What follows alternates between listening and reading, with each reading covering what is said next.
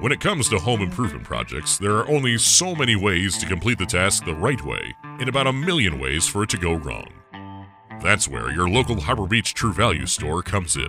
A wise man once told me that the key to a home plumbing project is a full tank of gas.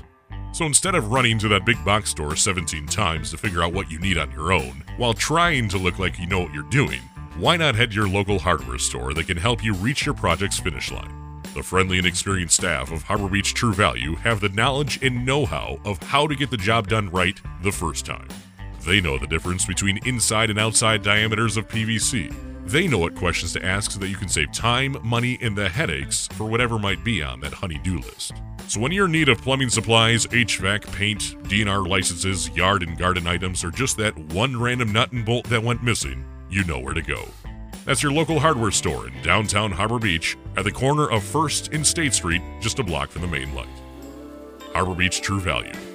Locally owned and locally yours.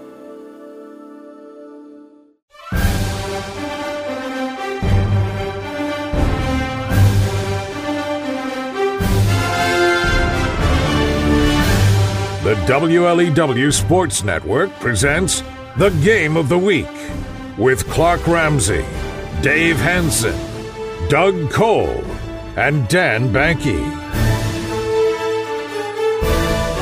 You're listening to the WLEW Sports Network, powered by Agri Valley Services. To get to Detroit, sometimes you have to drive through Petoskey first. It's the last stop before Ford Field, and it's the Ubly Bearcats up against the Mountaineers of Iron Mountain. Good afternoon, folks, from a snow-filled Northmen Stadium in Petoskey, Michigan, for the MHSA Division 8 state semifinals. You're listening to the WLEW Sports Network, and I'm your host, Clark Ramsey, for today's broadcast. Alongside of me, as always, is a true professional, even as a license to prove it. Please welcome Dave Hanson. Thank you, Clark. Uh, happy to be here, and uh, well, this is a this is a first for us. This is uh, one of the worst snowfalls we've seen doing a football game, and this crew has been at it since we've gotten here a couple hours ago. We are down to just the last four teams in the Division Eight playoffs: Clarkston Everest, Ottawa Lake Whiteford, Iron Mountain, and the Ubly Bearcats. By the end of the day, we'll know who think, whose Thanksgiving has to be canceled and relocated to Detroit next week. Yeah, and hopefully that's ours. Uh, obviously, the probably Bearcats have as good a chance as anybody to uh, to punch their ticket. Uh, they're not going to let this bother bother them. They are ready to go. The Iron Mountain Mountaineers are no strangers to the postseason, making their ninth appearance in the semifinals today. The two-time state champions of Michigan's Upper Peninsula haven't lost in 85 days, the very first week of the season. Last week, Iron Mountain squeaked by Evart by just one point, and now have their eyes on the Ubly Bearcats. Yeah, that was a wild game. Evart led 27 to six in the second quarter. Uh, ended up being a close game, but watching that game, there's plenty of weaknesses that Ubly plans to expose. The Ubly Bearcats picked up last week where they've left off all season with yet another 40-plus point victory against Fowler, 49 to seven. The Bearcats are back in the state semifinals for the fourth straight year, but now they want to clear this hurdle for a return trip to Ford Field. What can you say? More running clocks. They have absolutely dominated anybody they've played. Iron Mountain, you're next. Before the state semifinals get underway today, we'll host our media roundtable, discuss the rest of the playoff field, and break down the game of the week, Iron Mountain and Ubly from Petoskey, Michigan. In the meantime, we might go out and shovel as well. It's all right here on your home for high school football at the WLEW Sports Network, being powered by Agri Valley Services on Sports Radio 1021 and live worldwide at WLEWSports.com.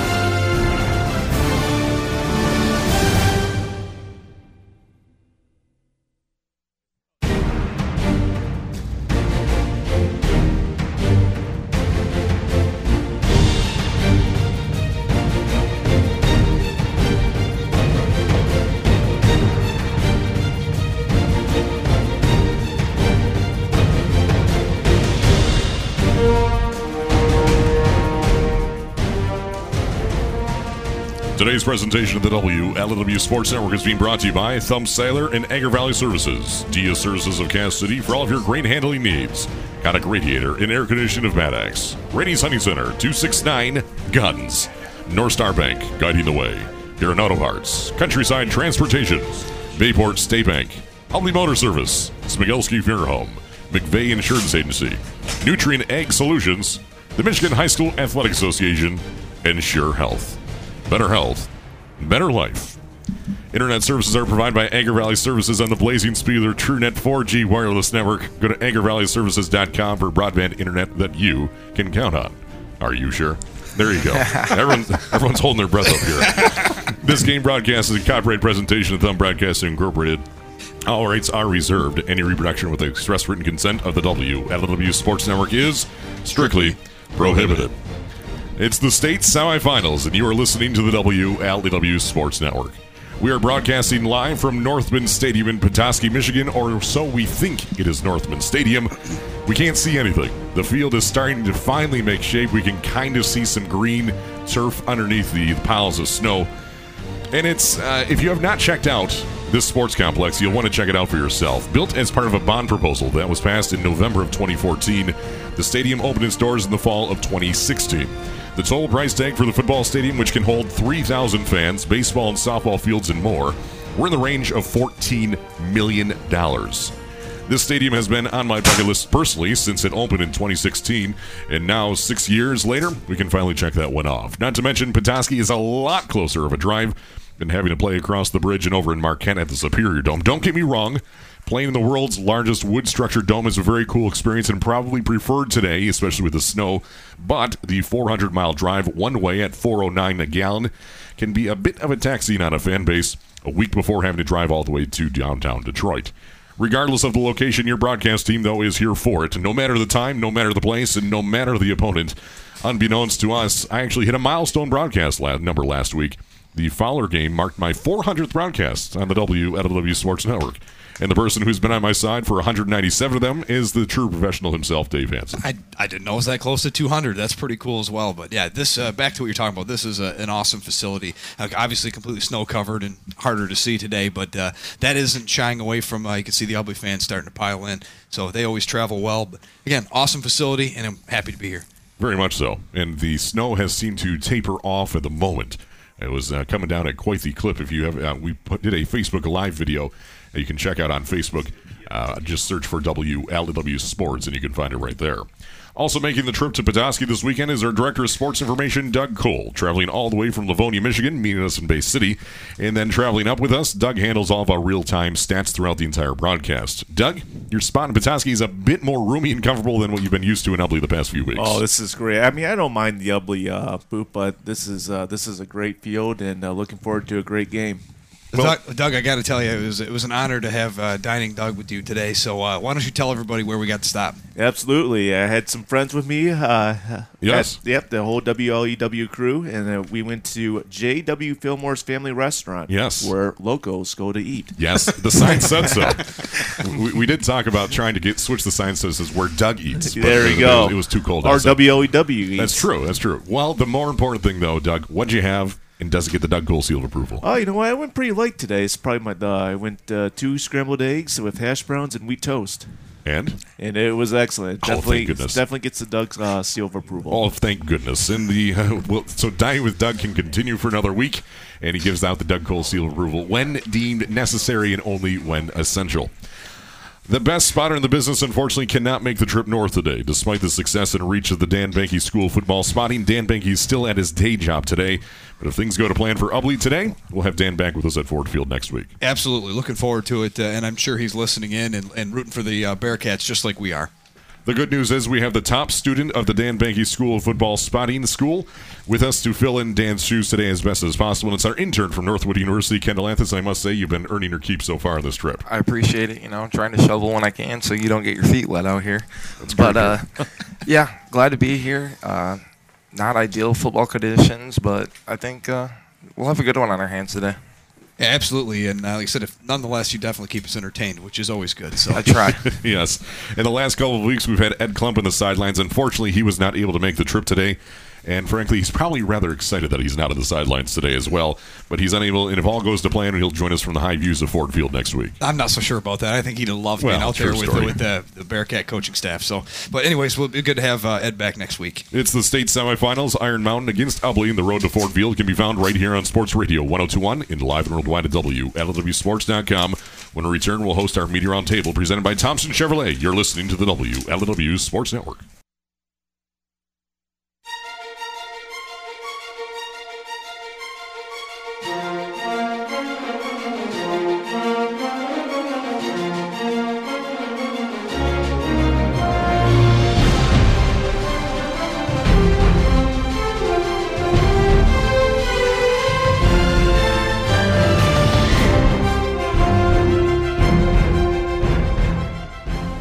You're listening to the WLW Sports Network on Sports Radio 1021 and live and worldwide at WLWSports.com with Clark Ramsey, Dave Hanson, Doug Cole, and Kendall Anthus with your call today from Northmen Stadium in Petoskey, Michigan for the state semifinals. It's now time for the Media Roundtable presented by Thompson Chevrolet of Ubly, the official Chevy dealership of WLW Sports. And if you're looking for the latest models from Chevrolet, look no further than the north end of Ubly at Thompson Chevrolet. Find new roads, and in today's conditions, find a road, and you're good. Join me today from the Huron County View. I will say, very appreciative for the Thompson Chevrolet vehicle we drove up today. I'm not sure the old Equinox would be able to make the trip otherwise, Dave. Oh, it, would, it would, might have got here, but it would have been half. It would have taken twice as much time. Yes. Sure. The good old Chevy Silverado will, will, run these roads like you wouldn't believe. But join me today from the Huron County View. It's the Josh McDaniels at the Media Roundtable, Paul P. Adams. Our Director of Sports Information, Doug Cole the 2003 North American Asparagus Eating Champion Ed Klump from afar. Our intern from Northwood University, Kendall Anthus, the top spotter north of Morenci, Michigan, Dan Banky, and the defending champion of the Media Roundtable, Dave Hanson. Through the end of the broadcast season, we'll keep score of our games predictions, and when that time comes, we'll deem a Media Roundtable winner. In last week's game, Paul P. Adams was just one point away from a perfect score, which gave him his second victory of the playoffs. But as he failed to mention on his Facebook post, it was just his second victory in 12 tries. He said he was two for three in the playoffs. He said he forgot to mention he's two for 12 on the season. But Why do we got to mention those details? well, okay, all right. Start calling you CNN you know, over Dave, here. Dave was informed Oh. last night at, at, uh, over over a couple drinks that we're, we're now awarding a playoff champion as well to the regular season champion. That is not in the rules and regulations. I thought, I thought we agreed on With that last Paul's night. win, though, it secured the outright Media Roundtable Championship for Dave Hansen, his fourth title since we began this all 10 years ago. Well, congratulations, Dave. You're welcome. I'm trying to tell how sincere that was, Doug. Well, but thank you. I had, I, I had, welcome. I won it what two of the last three years or whatever. Y- so yes, you know it's time to share it. This is Yes, getting a little old true. for you. So, Yeah. so how it works, each media represent- repre- representative picks a winner and a final score for this week's feature game of the WLW Sports Network. The winner is deemed by selecting the winning team by having the most accurate point differential. If no one selects the correct winner, then I, Clark Ramsey, will graciously accept the victory for the week. Since Paul won last week, he will go last. So this afternoon's order is Ed Klump, Kendall Anthus, Dan Benke, Doug Cole, Dave Hansen, and then Paul P. Adams. Ed Klump is not here today, and he had the same exact pick for the last two weeks, so we went by his default pick, 28-13 in favor of Ubly by 15 points, and frankly, that might not be far off with the weather for It's not a bad pick. So now we've turned things over to Kendall Anthus, our intern. I think Where's your notes? No notes this week. No notes. if you would have went by your notes, you would have won last week. Probably.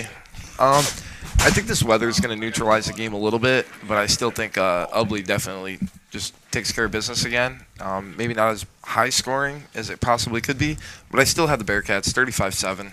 Big game. They're still going to run all over them. Can't stop the run up the middle. It's going to be trouble.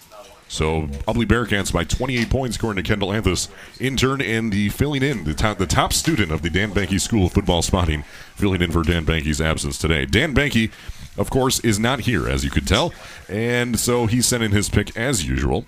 And pulling up here, Ford Field is in sight, and the Bearcats are just one win away. These are the words of Dan Banky. And to be honest, he could not find much information on Iron Mountain. But the little info he was able to find is that they run pass about 50 50. But the biggest factor for today's game is going to be the weather. It's going to be cold, it's going to be snowy, and it's going to be windy. So, Dan Benke is expecting a few turnovers in this contest, and he believes that Ubly has the advantage in bad weather because they're a run-heavy team. With that, Dan Benke has Ubly winning 28 to 6. Ubly by 22 points. Doug Cole, Director of Sports Information. Well, I think you know with the weather conditions, who knows? Uh, it can be anyone's game.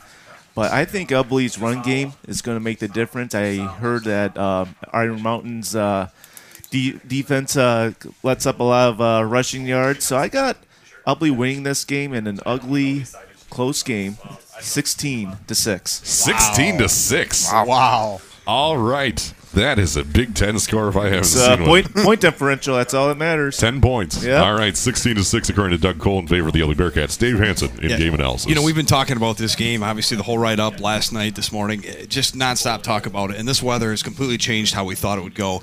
But uh, any thought of this negates Ubly at all is completely false. I, I think yes, maybe Evan Peruski's speed play around the outside maybe slowed down, but this Iron Mountain team gave up 400 yards to Evart, and Evart doesn't scare me even in the slightest. So I, I think the Ubly Bearcats go back to their old school ways of just pounding the football, and I think over time Iron Mountain isn't going to ha- isn't going to be able to stop them in any situation. I think they win big. I think they shut out the Iron Mountain and make a statement going into Ford Field next week. I got Ubly winning 30 to nothing. 30 nothing. Okay. The shutout in the state semifinals. 30 nothing. I'll lead by 30 points according to Dave Hanson. That leaves the uh, sports editor of the Huron County View, Paul B. Adams. All right.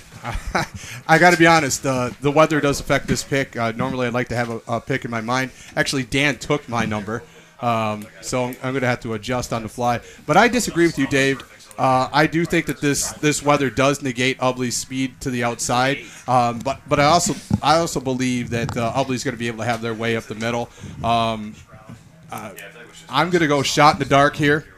Shot in the dark. I'm going over. 62 nothing. Going over. 40 to nothing. Wow. So you just disagreed with me, but then said they wouldn't more. Jesus.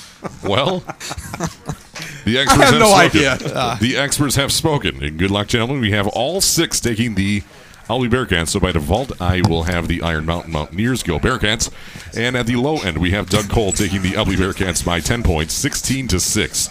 Ed Klump taking Ubly by 15 points, 28 to 13. And then we move on to Dan Banky taking Ubly by 22 points, 28 to 6. Kendall Anthus, Ubly by 28 points at 35 to 7.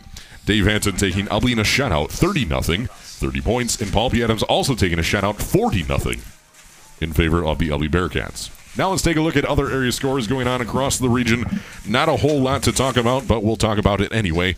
And we'll start out in Division One. Of course, it's the eight-player state championships today. Division One that began in about an hour and a half ago. Merrill and Martin. Merrill, third year in eight-player football, first year making it past the regional final. They beat Munising last week, 22 to 20. Martin, first time to the state finals in eight-player football. They beat Brown City, 42 to 8 last week. Uh, Merrill's got some nice players. I just voted uh, um, for uh, Associated Press uh, eight player All State this weekend. uh, I, I, think I had about three or four Merrill offensive players on this uh, on my on my uh, ballot. So uh, just on that alone, Merrill looks like they're very explosive offense, and I think they finish off this undefeated season.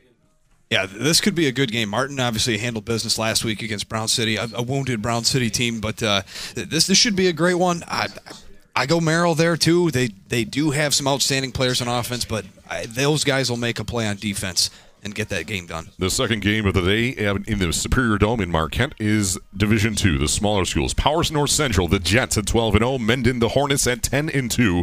This game will kick off at 2 p.m. in the Superior Dome. North Central allowed just 41 points this season, averaging 3.4 on defense in eight-player football. They're the back-to-back state champs in Division Two. They've won in 15, 16, 20, and 21.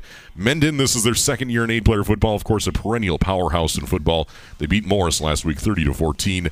We were last week uh, state champions in school history 11 times 1982, 89, 91, 93, 95, 99, 01, 02, 05, 07, and 2011. Back on top in Division Two of eight player football. On that same eight player All State ballot, no team was more represented than Powers North Central. This team is an absolute juggernaut going for their third straight championship.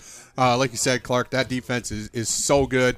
Uh, they won't have to worry about the conditions like we are. Uh, fast track, and I, I think, you know, a combination of their defense and their offense way too much for uh, to handle. Uh, Mendon, a true blue blood in the industry, right there. So if anybody could push him to the limit, be them. But I, betting odds, you got to go with Powers North Central. They they have just owned this division since coming over. In Division Eight, of course, Ubly and Iron Mountain, all six taking the Ubly Bearcats. On the other side, Clarkston Everest against Ottawa Lake Whiteford. This game taking place in Woodhaven, Michigan today at Frank H. Scarton Memorial Field. Everest shutout losses to Montrose, New Lothrop, and a one-touchdown loss to Cardinal Mooney. Whiteford beat White Pigeon 38 to 26 last week beat Detroit Loyola in a regular season 52 to 14. They're averaging 49 on offense, 12 on defense, and I think this is going to be Whiteford early and often. Yeah, all season I think you know Ubly's been the number one team in Division Eight, and Whiteford's been number two. They're on a collision course for uh, Ford Field. Whiteford doesn't have to worry about the conditions like we do. Fast track, they are going to run all over Clarkston Everest. Yeah, and I don't think it matters what the conditions are. It just uh, Everest just isn't good. You know Whiteford has been the team we've been talking about outside of the Thumb area since the season started, and I think it's going to end up being that way. The Ubly Bearcats against Whiteford next week. And moving on to Division 7. Of course, no area local teams, but New Lothrop, they defeated the Lakers, and they now go to Clare today. Kick off at 1 o'clock to take on Traverse City St. Francis, the Gladiators. At 12 and 0, New Lothrop, state champs in 06, 18 and 20. They beat Lakers last week 29 to 20. Pewamo Westphalia the week before 28 to 7. On the other side, though, Traverse City St. Francis lost to New Lothrop in 2020 in the finals by a touchdown 42 to 35. And this year they shut out Ithaca 63 0 last week beat Lumen Christi back in week number two by a touchdown, and they're the six-time state champs. Their last title in 2009. They're a little hungry. Yeah, you could say that again. And New Lothrop, uh, they you know that was a great game by the Lakers, by the way, to keep that game where it was, a chance to you know to really have a chance late in the game to stay within one score. But uh, New Lothrop. Regardless, going to be fed to the Wolves. I mean, Traverse City St. Francis is the team to beat, and on the other side, uh, you're looking at Jackson, Lumen, Christi, uh, an epic, just an awesome, two awesome Division Seven teams to Uh, look for this weekend. I want to change my pick from uh, Martin to Merrill. Uh, it's 40 to 16 at the halftime. Oh, okay. um, but is, uh, getting back to uh, Traverse City St. Francis, I, I think St. Francis could probably win the state championship in four divisions this year. Um, and, and Division 7 is definitely one of them. They are the class of this division. Uh, this game is not even close. Okay. And on the other side, we have, of course, Jackson, Lumen, Christian, Napoleon taking place in Chelsea. It's time for another short break. When we return, we'll take a look at Ubly's opponent today, the Iron Mountain Mountaineers in the Division 8 state semifinals from Petoskey, Michigan. A snow-filled stadium here, but the crew's doing a great job. You're listening to the WLW Sports Network being powered by Agri Valley Services.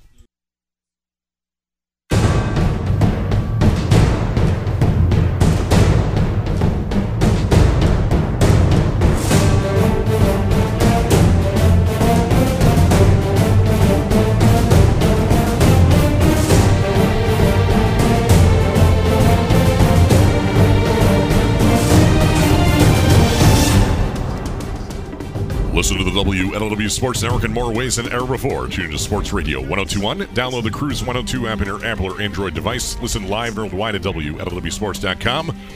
Also, now listen to us in replay in podcast form. You can go to our website, that is WLEWSports.com.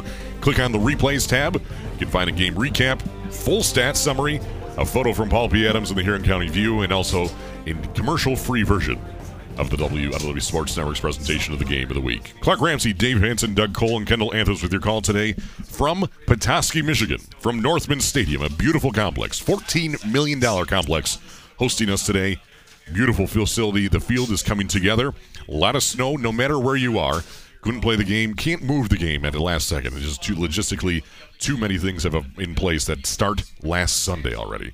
And the Ubly Bearcats against the Iron Mountain Mountaineers, both teams familiar with snowy conditions. Iron Mountain might be home to some of the most famous alumni to ever come out of the Upper Peninsula of Michigan Tom Izzo and Steve Mariucci. But that's not where the accolades of Iron Mountain High School end. With 30 playoff appearances, 10 district titles, 10 regional titles, and two state championships in the rafters, the Mountaineers are making their 10th state semifinal appearance today. Leading the Iron Mountain program is one of their own, Robin Martilla, a 1997 grad of Iron Mountain himself and a current teacher there as well. That's right. Coach Martilla has been there since 2011. Uh, he has won 87 games, just 42 losses, winning 67% of the time over his 12 years. Made the playoffs in all but two years, semifinals appearance in his first year, and his third time total being at a semifinal. He has not won any of those semifinal games. Martella makes it no secret that his goal for Iron Mountain is to have a balanced approach on offense, equal parts through the air and equal parts on the ground. Command of the offense is his two-year starting quarterback, senior Joe Kolovecki. Yeah, Co- uh, Kolovecki does it on both sides of the ball. Quarterback. He also plays defensive back. Uh, 6'1", 180 pound senior. He has attempted 107 passes. That is triple the amount that Evan Peruski has attempted this year. To put in perspective, but he has completed 73 out of 107, 68 percent of the time. He's thrown for just about 1,600 yards and 20 touchdowns. He attempts about nine passes a game, uh, averages 22 yards of completion. He can scramble. He's had he's had a couple big games. His biggest game was way back in week three. He had 20 carries for 150 yards, but he is not even in the he's not even in the top four of what this rushing game can accomplish on the ground. Martella's concept of equal distribution on offense even goes down to the level of equal carries between his running backs. Braden Farah and Luke Wolf have a combined 1,300 yards between them, with just a difference of nine carries separating them. As a team, Iron Mountain has run the ball 338 times for 2,400 yards and 43 touchdowns. That's an average of 200 yards per game and over seven yards per carry. Sound familiar, Dave? It does sound familiar. That's exactly right. And Luke Wolf is basically the Mark Heilig of this offense, right? He is the guy. He's got the, the speed. He's the guy that's trying to attack the edges. Like I said, just over 100 carries, 760 yards, 12 touchdowns, averages seven and a half yards a carry. And then when you go to Farah, he would be your Aiden Makoviak in the, the offense. He's your true fullback. The steam just straight ahead, run you over. Uh, think Ethan Wisner and Lakers, right? The bruising back. He averages a little over four and a half yards a carry. He's got 18 touchdowns. He's the short yardage back. He's the red zone back. So they really play off each other in a similar fashion that the Bearcats do. And then Brand- Braden Wallstrom is is the other one at junior. Um, he's kind of the wing back. He's had 50 carries on the season, 400 yards, and five TDs. Definitely the third back in this offense, but will be vitally important against a good defense like the Ubly Bearcats have. Iron Mountain will show a wide variety of looks in good weather. Anything from the I formation to the tight wing T to spreading things out in the shotgun. Their wing T almost looks like a single wing, folks. Joe Kolovecki has three main targets as quarterback he likes to complete passes to. Tight ends Matthew Kolovecki, cousin, and Oscar Kangas, as well as running back Luke Wolf coming out of the backfield. Yeah, the two big ones are Matthew Kolovecki and Luke Wolf. They they have almost uh, 50 catches between them, 17 touchdowns. They both average over 20 yards a catch. Uh, Kolovecki, that true tight end, and then the opposite end is Oscar Kangas, just 11 catches, but four of those have gone for touchdowns and about 300 yards on the season. So again, this is a team that wants to pass the ball, and with my eye looking out on that field, there isn't going to be a whole lot of opportunities for them to tack down the field in the passing game. On the defensive side of the ball, the Mountaineers are limiting their opponents to an average of just nine points per game while loading on a little over 37 points on offense. Yeah, interesting enough, eh, after halftime, their average score is a 24 to 5 lead, just 32 to 6 lead after the third quarter. So you can see they do a lot of their work in the first half sound familiar? Yeah, sounds familiar. so a lot of similarities between these teams when it comes to that. But the guy to keep an eye on for the Mountaineers on defense is Luke Wolf. Uh, he plays that defensive back, similar to where Peruski will find himself on defense. Uh, leads the team with five interceptions. Definitely the ball hawk. If the ball were to travel in the air today, he would be the guy to keep an eye on. In last week's regional game, Iron Mountain rallied from a 21 point deficit and won by just one point while holding effort to just one score in the second half, stopping the two point conversion at the six inch line to secure the victory. Keep it locked on. Your home for high school football. Up next, we'll shift our attention to the Ubly Bearcats. It's all on your home for the entire postseason. The W, Sports Network being powered by Agri Valley Services.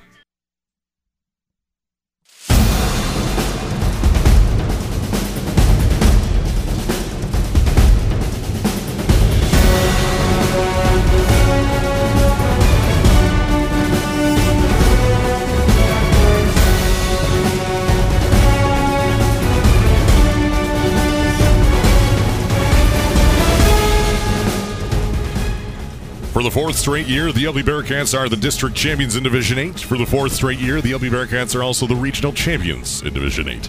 But now the Ubly Bearcats look to take their next step by clearing the hurdle known as the state semifinals. Today is their ninth appearance in the state's Final Four, and under the leadership of third year head coach Eric Sweeney, Is hoping to punch their ticket to the state championship game for the third time in school history. That's right. Eric Sweeney's been at the helm three years now, 33 and 4 record, winning 89% of the time. Uh, he took over for Coach Bill Sweeney. And keep in mind, a comparison, it took Bill Sweeney six seasons to secure three regional titles. Eric did it in half the time. All three of his seasons this year, he has won that regional title. I'll be made it to the state finals in 2008 and 2020. Have gone two for eight in state semifinal games. In the last three seasons, the Ubly Bearcats have played 37 games. For 36 of those, Eric Sweeney has had the same starting quarterback and junior play caller, Evan Peruski. One of the area's best and humble athletes, Evan Peruski leads the Ubly Bearcats on offense with a calming presence, knowing when to unleash the lion from its cage. With that, he knows how when to surge the Bearcats forward, down the field, and on to victory. Yeah, it's hard to believe that he is just a junior, 5'11", 170 pound, plays defensive back as well. Uh, in comparison, in 2021, he had 118 carries and 1,000 yards rushing. In 2002 or 22, half the carries, 67, over 1,100 yards and 20 touchdowns. Passing, last year 21 of 38 for 500 yards this year, 15 of 20, 75% completion percentage, and 300 yards. So you can see with based on their schedule, they have not utilized him to his fullest. What does that mean? He's healthy, he's ready to go, and he is good to go. We saw last week when they needed him, when they took away the middle, he was everything and more that they needed for this Ubly Bearcats to bring that explosive nature to the outside. It might be the world's worst kept secret that the Ubly Bearcats like to run the ball. As a team, the Bearcats have rushed for 4,454 yards in 75 touchdowns. For reference, that is 900 more than yards than last year at this same point. With Peruski's impressive showing last week, he now leads the team in rushing, but right on his heels is Mark Heilig, just five yards separating Evan Peruski and Mark Heilig. Yeah, and they like I said last week they took away Mark Heilig. It just they just anytime they went up the middle, they just crowded. They were forcing him to go outside, and as soon as they did, it was a big run for Evan Peruski. But Ubly uses all their backs. Mark Heilig is the lead back. He is the explosive guy around the edge. Aiden Makoviak, your true fullback. Uh, didn't get a ton of Terry's last week, but he sets the edge. He is the guy that sets the edge for Heilig, sets the edge for Peruski, and when he's asked to go up the middle, he's the one that clears the hole. That is his expertise, but he can run with authority straight downhill. And Seth Mauer is your true change of pace back. About 64, 64 65 carries on the year, 12 touchdowns, no slouch. They all average over 10 yards a carry. Their running game, it just is a sign of how great their offensive line has played, and the biggest key they're all healthy. Last week, the Ubly Bearcats threw their first pass in three weeks, and it was an 18 yard completion to Evan Peruski's favorite receiver this year, sophomore Luke Valmering. Yeah, there hasn't been many to go around, but Luke Valmering on the end has definitely been the guy down the field that they have attacked. Averages 19 yards of completion. Uh, he has nine catches, four of them have gone for touchdowns. The only other guy that's caught more than one pass Mark Heilig, the check down back, three catches, 64 yards and a touchdown. We, have seen Seth Mauer catch a pass, Chris Oswald and Caden Ozentowski, but uh, one for each of them. It's it's Luke Valmering in the passing game. Defensively, the Bearcats are allowing 6.4 points per game. Here's what's crazy Ubly has allowed just two touchdowns in the first half of all games combined this season. That's right. insane. And to keep in perspective, they gave up six points in the first quarter all season. They've given up seven points all season in the second quarter alone. Meanwhile, in offense, they have put up 252 points in quarter one and 202 points in quarter two. 454 versus just 13 points allowed in the first half of we, games. We are just 14 minutes away from the start of the state semifinals. Keep it locked on your home for high school football. Up next, we'll direct, do a direct comparison look between the Ubly Bearcats and the Iron Mountain Mountaineers. It's all on your home for high school football, the WLW Sports Network.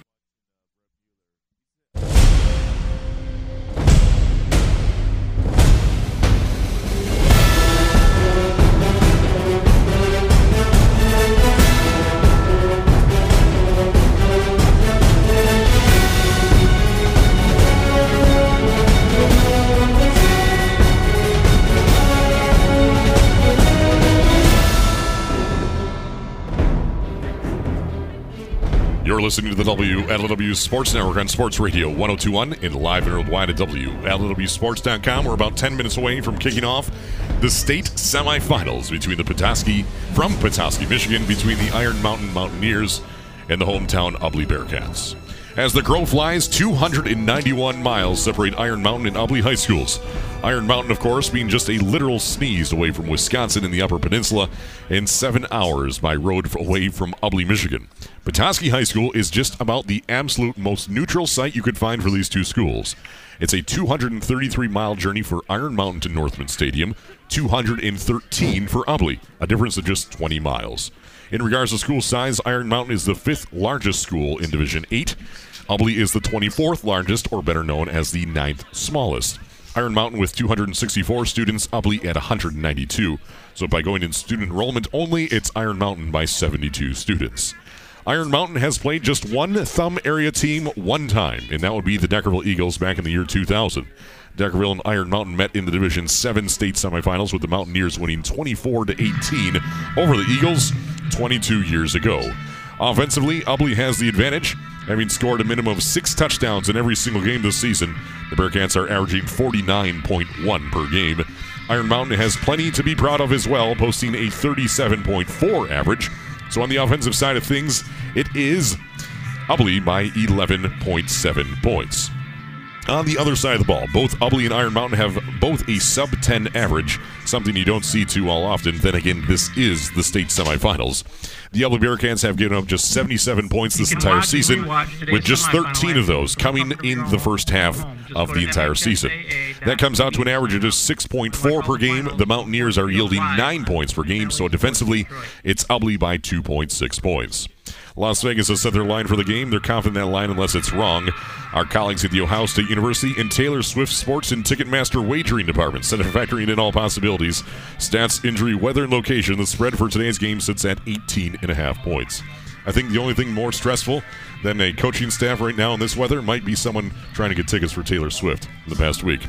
Today is the 323rd day of the year, meaning there's just 42 days until 2023 rolls around. We'd like to say hello to all of our listeners tuning in today. Whether you're on your way to the game, out running errands, perhaps you missed the turn to Petoskey and you're headed north across the Mighty Mac. Which, Dave, that leads me to this week's trivia question about the Mackinac Bridge. Oh boy, The Mackinac Bridge. Well, well, we're close enough to it, so yeah, let, I should have expected something like that. Let's do it. All right. The Mackinac Bridge began construction in May of 1954 and was completed three years later, opening to traffic on November 1st, 1957, celebrating its 65th anniversary just a couple of weeks ago. When it opened, it was the longest suspension bridge in the in the world, but now just the fifth longest. My first question, though, is what is the total length of the Mackinac Bridge?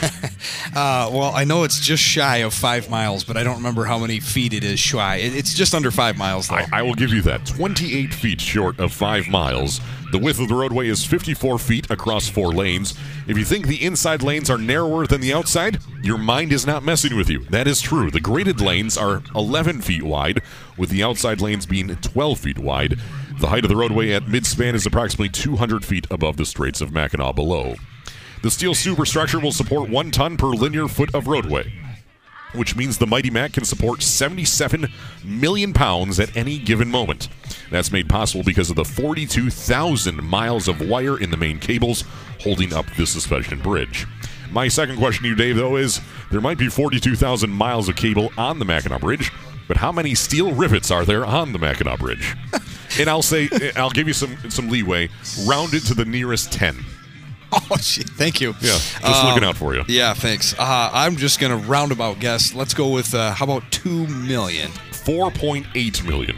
And to be exact, 4,851,700 steel rivets. 4.8 million steel rivets. Last year, nearly 4.4 million vehicles crossed the Mackinac Bridge. That's an average of 365,000 vehicles a month. And speaking of spanning and bridging the gap to Ford Field, Dave, what are your three keys to today's game? Yeah, so, so for your Ubly Bearcats, we got to point out that the snow is now falling heavily yet again. So um, dominate the line of scrimmage. It's, a, it's been an easy job for them this year, but state semifinals time, Iron Mountain is uh, probably the best opponent they've played yet. But if they can control the line of scrimmage, doesn't matter what the weather's doing. If they can continue to win those battles, they will find ways to score points, and they will make life tough for opposing offenses. Uh, looking at this field, this weather, the atmosphere, everything we got going, this is a good old-fashioned ground and pound game. What else would the Ubly Bearcats want? They want to run the football and do it to the highest level. So this weather does not affect them at all, except for my third point. Hold on to the ball.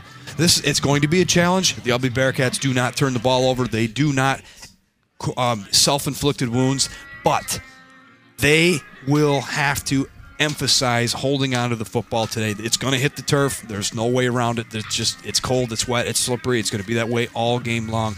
But if they take care of the football like they always do and win at the line of scrimmage, dominate the ground game, I think they'll be just fine and book a trip to Ford Field next week. How's that song title from Dean Martin goes? The snow is blowing, the wind, or the, the snow is falling, the wind is blowing, but I can weather the storm. And of course, Dave, I've got my love to keep me warm. All right, so let's go through current conditions in Petoskey, Michigan are 26 degrees with snowy skies. They're calling for a 100% chance of snow this afternoon. Winds are out of the west at 18 miles per hour, gusting up to 25. Visibility is at quarter of a mile at best.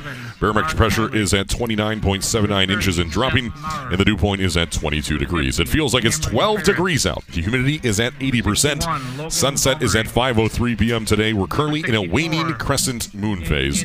So I think it's safe to say it is a beautiful day for football. Sunrise at 7:32, sunset at 5:03, which means on November 19th, 2022, we have 9 hours and 31 minutes of daylight. We've lost 15 minutes since last week's broadcast for a total loss of 3 hours in 57 minutes this season. Ubly won the toss, elected to receive to start this game. Your officials now in the state semifinals, we go from a five-man crew to a seven-man crew. Your referee in the white cap through the snow. Everyone has a white cap, but that's Adam Bergman. Umpire Charlie Morrison, head linesman Martin Trudgeon, line judge Christopher Barron, back judge Jeff Rule, your side judge Brandon Bruce, and your field judge Eric Danielson. Ubly won the toss, elected to receive, so we'll walk you through those starting lineups as well. At center, a six foot three, 200 pound senior, number 50, Cameron Ferris. On his left hip, at left guard, a 5'10, 185 pound junior, number 64, Camden Peruski. Left tackle, six foot three, 250 pound junior, number 76, Mitchell Foot. And the tight end on the left side, a six foot two, 200 pound senior with golden locks stretching out of his helmet. Number 12, Chris Oswald.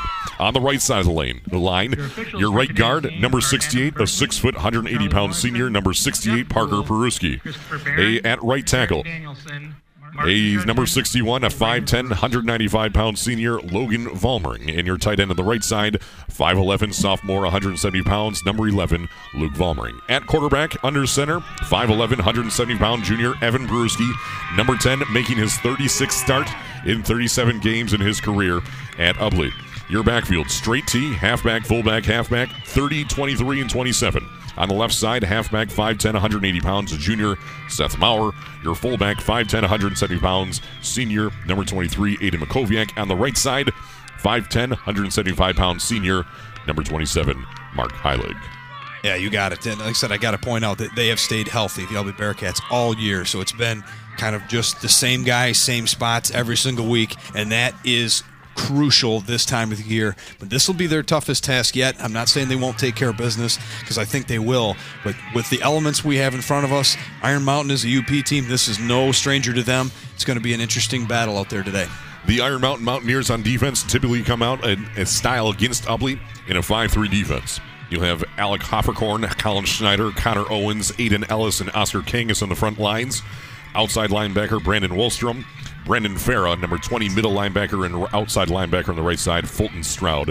A cornerback on each side with a free safety in the back. That would be Luke Wolf, who leads the team in interceptions at five this season. Yeah, one thing I want to point out that five of those three guys on the defensive line for Iron Mountain are sophomores.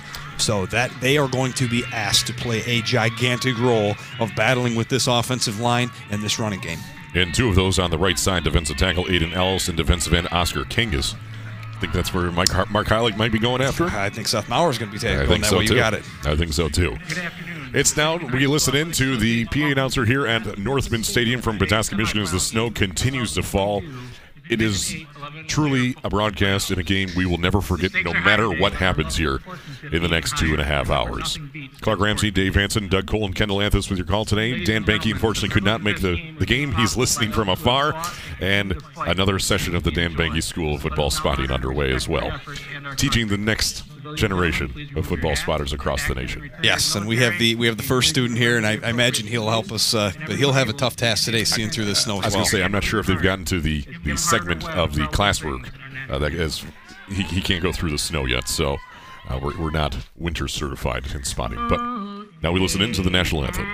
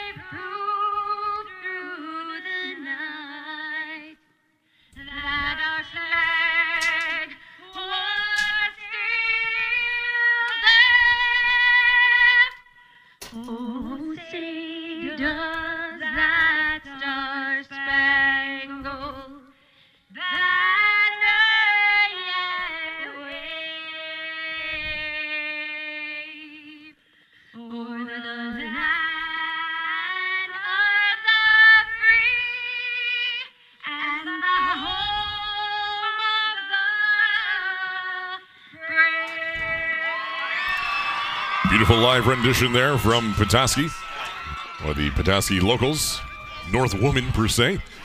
As 12 minutes are on the board, we can see the 50 yard line and the goal lines. Everything in between that is white abyss of northern Michigan. For those thinking we should move this game, well, frankly, the Iron, the Superior Dome was already booked for the entire day. Logistics take place six days before this game even gets underway. Very hard to move this game, and frankly, I think both teams are looking forward to it. Oh, I think the kids are going to love it. They they've said it as soon as they walked in. We uh, we saw them come off the bus, and it, the kids are ready. They were like, "This is like playing in the backyard at recess, at school, all those things back in the day." They they they love it. They are looking forward to it. Coaches maybe not so much standing around there, but uh, this will be an interesting task because, as you said, we can see the sideline, we can see the midfield line and the end zone line. That's it. And that's temporary. They are going to have to have crews out there constantly with the way the snow is going down if we're going to have the luxury of seeing those lines for a while. Ubly won the toss, elected to receive, so kicking things off would be the do it all back for Iron Mountain, number 20s, fullback, middle linebacker, kicker, punter, and a senior. That'd be Braden Farah. Leads the uh, number two rusher on the team with 110 carries, 529 yards, and 18 scores. He averages 4.8 per carry. And he's made 40 of 41 PATs this season for 97%. Three made field goals as well, and averages 35 yards per punt. And had the game saving tackle on the two point conversion against Evart a week ago at the six inch line, coming through that line to make the stop. Deep back for the Ubly Bearcats, as expected. Number 10, Evan Peruski on the left. On the right side, Mark Heilig. Ubly in their white away uniforms, black numbers, orange outline, all black helmets with a black face mask and black pants. Iron Mountain in their black jerseys with yellow numbers, yellow pants, and yellow Packer yellow helmets with an IM on each side. And the kick goes out of bounds, and that will be a illegal procedure against Iron Mountain. They'll mark off 25 yards and they'll start their drive at the 35 yard line, right to left across the weather and across your radio. And no question about it. But uh, so good field position for the Bearcats to start this semifinal game at their own 35 yard line. Just a nice low punch squib kick there uh, by Iron Mountain. Keep it away from those return men. It does squeak out of bounds, but no return. And uh, we'll see what the Ubly Bearcats have in store for us. I know it's a lot of run first. Question is, can Iron Mountain stop that running game or at least slow it down to keep this game close? So it's first and 10 from the 35 yard line, right to left across your radio in the T formation, working off the right hash. Evan Peruski under center. Maurer, Heilig, and Makoviak in the backfield. It's going to be a handoff to Mark Heilig. He's out for the running. He has no one in front of him. Mark Heilig is going to start this game with a bang and a smash into the end zone. 65 yards into the board and tack on six points onto the scoreboard. It is Ubly 6 0, just like that. Iron Mountain had no clue where the ball was. Couldn't see through the snow, couldn't see through the fakes. And Ubly's on the board on the first play of the drive. It's the game 6 0 Ubly over Iron Mountain. Yeah, you stopped Mark Heilig last week. It's his turn this week. We talked about them exposing them sophomores, and right out of the gate, he could have drove a truck through that gap. There was nobody near him. The deep safety had no idea where the ball was, and just like that, the Ubly Bearcats do what they have done all season long. They strike first in a big touchdown as Brett Mueller comes on the field to attempt the extra point. Brett Mueller out for the PAT. Good snap. Kick is up, and it is through the uprights. The PAT is good, and Mark Heilig now 80 of 82 on the season, and it's 7 0. Ubly just nine seconds into the ball game, 11:51 remaining in the first quarter. It's Ubly 7, Iron Mountain nothing on the WLW Sports Network.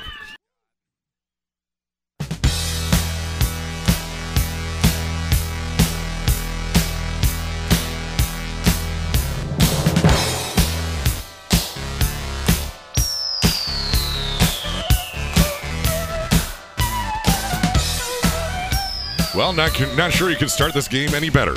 It's seven nothing. Ubly's nine seconds in the game, and Brett Mueller's kicking into the end zone, and this one goes five yards back, and they're going to bring this one out. That is Luke Wolf in out of the end zone. He gets out to about the ten yard line at best, and he gets very very far. No, that was not the end zone. That was about the eight yard line. Yeah, A little hard to tell there. Yeah, you can't return it out of the end zone in high school football. So it looks like he gets out to about the 23 yard line before he's upended. And we first and 10, left right across the radar for the Iron Mountain Mountaineers, trotting out of the field, Joe Kolovecki, senior quarterback, two year starter, six foot, 180 pounds. In the backfield, you have your fullback, Brandon Farah, senior, and Luke Wolf, junior, who just brought that return as well, 5'11, 200 pound junior. Both captains, Kolovecki and Wolf. In the wing tee to the right side, wing back to the right, and they're going to hand it off to Luke Wolf. Tries to find a seam, and he is tackled forward out to about the 25 yard line. Tackle made by number 54, Jay Susala. Nose tackle, 5'7, 170 pound senior for the Ubly Bearcats. A gain of two on the play. Second down, eight to go from the 26 yard line. Yeah, just no running room. You get that wing tee to the right, two running backs in the backfield. The third one is on the end, and he runs to the right. The gap is taken, and when he cuts back up to the middle, he runs into Camden Peruski, who Number makes the stop. Cannon Peruski, number 64 on the stop. Second down, eight to go in the I formation. Kolovecki under center. Hands it off to, that would be uh, Luke Wolf again, and the white jersey swarm to it after about a three yard gain out across to, we'll say the 27 yard line, maybe the 28 yard line. Brings it a third down in mid range, third down in five. A gain of two, tackle made by number 23, Aiden Makoviak for the Ubly Bearcats, fullback and linebacker. Yeah, they like to have two running backs in the backfield, and that third one behind the tight end on either side. That time, just a straight drop back. The fullback double teams the tackle, and the running back runs right into the linebacker, Aiden Makoviak, on the left side. Nowhere to go. Short gain. Third down and a long five coming up for Iron Mountain. From the 27, left right across the radio in the wing tee to the left this time. Brandon Farah and Luke Wolf in the backfield. Kolovecki under center. Bad snap. Has to jump on it. He's broken play, rolling to his right, looking to field down throw. And it is brought in by the tight end, Oscar Kangas. Six foot five, 190 pound sophomore converts on third down on a broken play. Tackle made by Caden Ozentowski out of the secondary. Moves the chains all the way out to the 38 yard line for an 11 yard pickup when they needed five. Move the chains for Iron Mountain. Yeah, so Joe Colavecchia is a, is a nice quarterback, but he can be a little wild. He can get a little bit, uh, he trusts his arm almost too much. That snap, he did not get it. As soon as it touched his hands, it dropped. He had to pick it up and scramble to his right to buy a little time. But Oscar uh, Kangas, that's going to be a guy they're going to use a lot. 6'5", 190. That's a guy they can lob it up to and make something happen. Luke Wolf trying to go around the outside, and up he brings him down and brings him down for no gain in the play. Lead the charge. Seth Maurer on the stop. They're going to say actually marked him down at about the 37, maybe the 38 yard line. No gain in the play. And second down and 10 as they tried to sweep it outside to Luke Wolf, and Ubly came up to the task. That's one thing about Ubly is they're tough up front, and the linebackers go side to side really, really well. So that time you see with those wing T in the back, you see the guy on the left become the lead blocker, the guy on the right, the pitch out behind him, follow him along the left side. The linebacker cuts underneath that blocker and chops down the running back in the backfield for no gain. Two wide each way out of the spread formation. Farah to the right hip of Kolovecki. Gets snap, good snap back, looking to throw to the near sideline. This one is brought in, but immediately tackled by uh, Chris Oswald. Brandon Wallstrom on the stop or on the receiving. He's a wing back out for maybe three yards to four yards. Still sh- well short of the first down marker. They're out to about the 41 yard line. Gain of three. Third down and seven. Chris Oswald on the stop. Yeah, and you like that. It's a good pass by Kol-. There's tight coverage there. Chris Oswald was with him step for step. So as soon as he caught it, he brought him down on that quick three yard out route.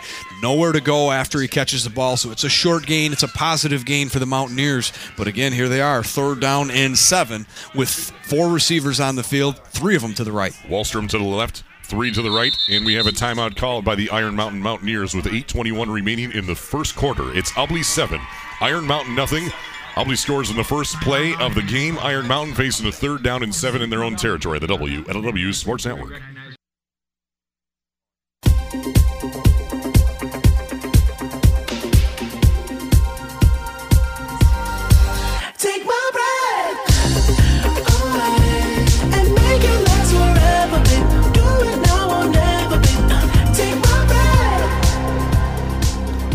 Well, the winter storm coming right off of Lake Michigan is certainly taking the breath of everyone in attendance here. Strong numbers from both sides as Mount Mountain facing a third down and seven from their own 41 yard line, trailing Ubly 7 0. Trips to the right, one to left, same formation as before the timeout. Kolovecki with Farah to his left. Back to pass. Quick pass right through the middle, and this one's overthrown. Pass was intended for Matthew Kolovecki, cousin to Joe Kolovecki. Overthrown, immediately tackled upon ta- contact as well. Falls incomplete, and Iron Mountain more than going to have to punt this one away at their own 41. Yeah, so similar we saw last week, Joe Kolovecchia so far is staring down his receiver as soon as he gets the ball, and you just cannot do that. There are too many ball hawks in that defense, especially Evan Peruski back there, who was the deep safety who come over and made the hit as the ball got there. But it's a deep slant. The route run was good. There was somebody there. The option was there to get that first down. But the throw was high. You got to blame a little bit on the weather, but the Ubly Bearcats defense stands tall, and they'll punt it away here back to the Bearcats. End over under punt from Farah, and this one comes down to about the, I do believe that is the 21 yard line, somewhere in there, close enough. With 8.09 remaining in the first quarter, it is Ubly 7, Iron Mountain nothing. Ubly scores in the first play of the game. Iron Mountain on their first drive, six plays, 19 yards later, taking about two minutes and 42 seconds off the clock. Can't do anything with it. Results in a punt. And Ubly wasting no time all right the line of scrimmage. Right to left across your radio. Three men backfield. Seth Maurer, Aiden Makoviak, and Mark Heilig. Under center, Evan Peruski, junior quarterback, making his 36th start of his career. And it's going to be a handoff to the left side. This would be Mark Heilig lowering his shoulder. He is tackled, but very close to that first down marker out to about the 28 yard line, number 29, 30 yard line. Tackle made by Luke Wolf out of the safety position, out of the secondary. Gain of seven, according to the spot. Gain of eight, on gain of nine, according to the spot. Second down, and a yard to go. And this is not going to be easy for anybody at this stadium today, but that was the exact same play that Mark Heilig scored on just a few minutes ago. He's done. He starts on the right side, the right hip of Evan Peruski, and attends to attack the left side behind his offensive line, which is the weak side of that Iron Mountain line. There are a lot of sophomores there. It's a handout to Mark Heilig. He has the first down. He's tackled forward all the way out about the 35, 36 yard line. Joe Kolovecki out of the secondary cornerback brings him down for the tackle. Move the chains for the Ubly Bearcats, marching down the field, picking up where they left off the last drive. Yeah, now it becomes a chess match for the Bearcats, right? They, now they've three straight runs, the exact same spot to, to Mark Heilig. He's he's rewarded them with a long touchdown run. To the next two plays, he rewards them with a first down. Where do they go next? Who gets the next shot at attacking this Mountaineer defense? Because they're starting to lean to their right side to try to stop the gap that 27 is attacking. First and 10 from the 34 yard line. Right to left across the radio. Ubly 7, Iron Mountain nothing. And Evan Peruski calls his own number. Around the left side, he has room to run. He runs himself out of bounds. A little bit late tackle there, but inadvertent tackle by number two, Joe Kolovecki, as he frankly couldn't stop himself. And he gets out for about seven yards, just shy of the 40 yard line of the 39. Second down, three yards to go for the Ubly Bearcats. A nice run there by Peruski because we were worried that that was going to negate their speed when Peruski attacks the outside. You can tell he was a little ginger making that cut up the field, but when they lure in those Mountaineer defenders that much, even if it takes him an extra half a second to get his footing to turn it upfield, he gets to the sideline and gets an easy five or six before he steps out of bounds, and it's a good gain on first down. They're going to say second down, four to go from the 39. Working off the left hash, right to left across your radio again. It's a handoff to Aiden Makoviak. He has room to run. He's across midfield to the 40 and dragging his defender down uh, with him all the way down to about the 30 yard line. That would be Luke Wolf going for a free ride about four or five yards after the tackle. And Aiden Makoviak says, I can do that as well. Move the chains, flip the field, and they're into Iron Mountain territory. So you attack the outside with Heilig, attack the, the by the tackles, then you sweep and get that keep of Peruski around the outside. You, now you now you lure the defenders outside. You lure them to that right side, and boom, you hit them with that fullback dive. The first option is Makoviak right up the middle, and you could see it a hole open. And as soon as he got shoulder pad to shoulder pad with the linebackers. They had no clue he was there, and he kicks it to the left side, gets to the sideline, and it's a big gain for the Bearcats. Gain of 37 on the play, according to the spot. It's first and 10 for the Ubly Bearcats. It's a handoff to Mark Heilig. Breaks out of two tackles and takes a third defender to push him out of bounds. That'd be Luke Wolf forcing him out of bounds. Well, just about 10 yards after the gain inside the 20 yard line down to about the 18. Second down, one yard to go for the Ubly Bearcats. Yeah, we're calling Luke Wolf's name a lot for the Mountaineers. Just to put in perspective, he plays deep safety, so when he's coming in to make ta- to make plays in the running game. Ubly's already got a pretty darn good gain, and that's yet another one for Mark Heilig. Second down, just a yard to go from the 18. 6.19 remaining in the first quarter. Ubley 7, Iron Mountain nothing. Working off the left hash. Evan Peruski surveying the defense. T formation, straight T behind him. And now settles under center. Faces a second down and one from the Iron Mountain 18 as a handoff to Mark Heilig. And Iron Mountain blows that one up. And Alec Haffercourt, defensive end sophomore, six foot one, 180 pound sophomore, brings him down for a loss of a yard in the play, bringing up down a third down and two. He had 14 solo tackles last week against Evart. Key role in the second half comeback as well. Well, it's, it's only a matter of time. Haffercorn in to do something different. They run right at him so far on the evening, on this afternoon here, running right towards him, attacking him, exposing the underclassmen. He did a good job that time. He gets off the Chris Oswald block and gets in the backfield and hits Heilig before any hole is able to open up. Third down and less than two to go for the Ubly Bearcats. Evan Peruski hands it off to Aiden Makoviak. He's into the end zone. Touchdown, Ubly. Iron Mountain didn't even know he was in the end zone before the scoreboard showed another six. From 19 yards out, Aiden Makoviak tacks on the second score for the Ubly Bearcats. It is now 13 0. 5.36 remaining in this first quarter still, with a PAT still on the way. Aiden Makoviak from 19 yards out.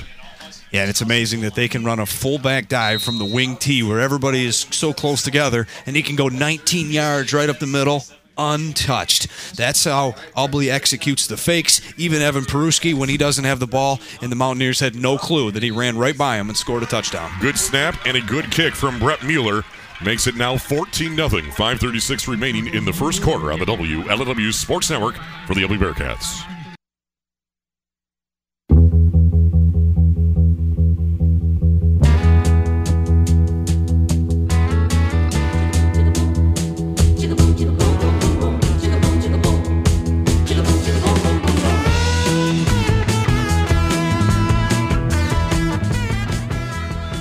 Ubly Bearcats looking like they took the postal worker oath through rain, through snow, through sleet. You name it, they do it, and it's 14 0. 536, just halfway through the first quarter. And the Ubly Bearcats are striking and firing on all cylinders to start this game. 68 yards and seven plays capped off with an Aiden Makoviak 19 yard run. Brett Mueller two for two on PATs despite the weather. And it's now 14 0 Ubly over Iron Mountain. The kick comes into Luke Wolf at about the 12 yard line. He tries to find a seam and track down from behind all the way out to about the 33 yard line. Brought down by Evan Peruski himself. And it's going to be Iron Mountain ball trailing by two touchdowns. 5.31 left in the first quarter. Does this seem familiar to anybody? I mean, this is just what the Ubly Bearcats do. The 2022 season says that the Ubly Bearcats are going to come out firing, scoring early and often. And now you find a team that has won a lot of games, doesn't find themselves behind very often, down 14 nothing. It's an uncomfortable position for them, and you can see with the snow coming down, they are starting now this possession in this with the spread offense, three receivers to the right, one to the left.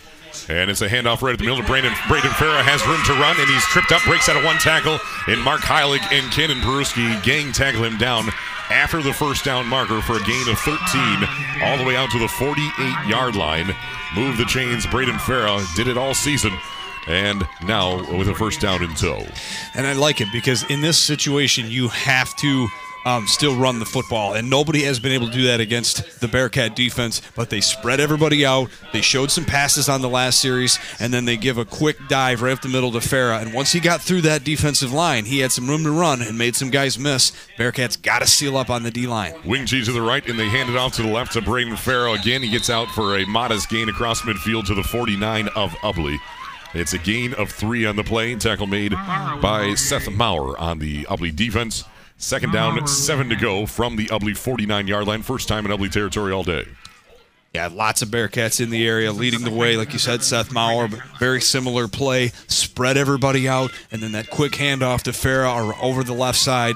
That's where Seth Maurer and company, 64, Camden Peruski, all help out and make that tackle for a very short game. Receiver wide to left in the spread formation, three to the right, looking to his right now, looking to his left, throwing downfield to the corner of the end zone. Has a receiver and it is brought in. Do they say he is caught? Yes, it is. At the 21 yard line, that would be the big tight end Oscar Kangas brings it in.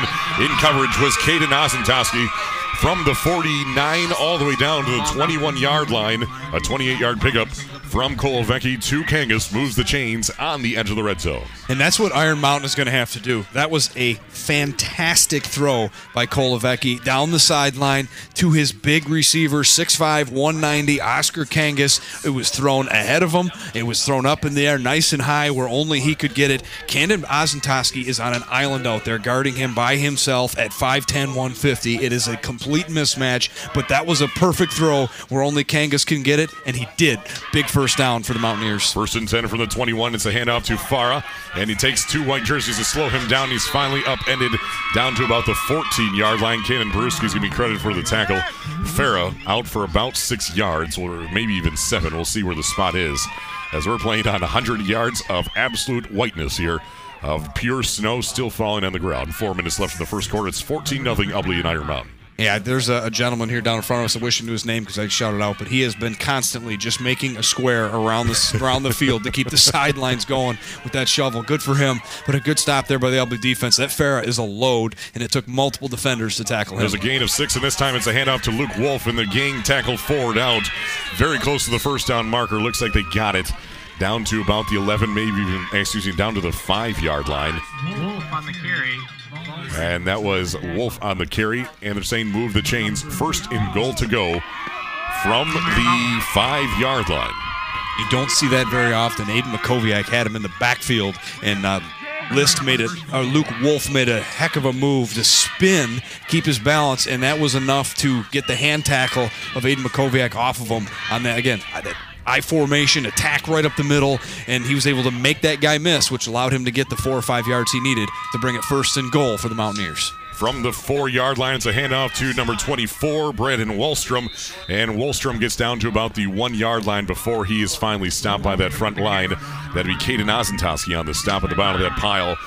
Second down, goal to go from the one yard line. Iron Mountain going knocking on the door for the first time as the wind picks back up here and is in their face as it's coming right off the lake now and is going right in there. Basically, it's 11 men of white for the Ubly Bearcats plus Mother Nature in their face. Oh, visibility went from low to impossible right now. Crazy what this wind is doing out here. But Iron Mountain under center here on the one and a half yard line in that extended T formation.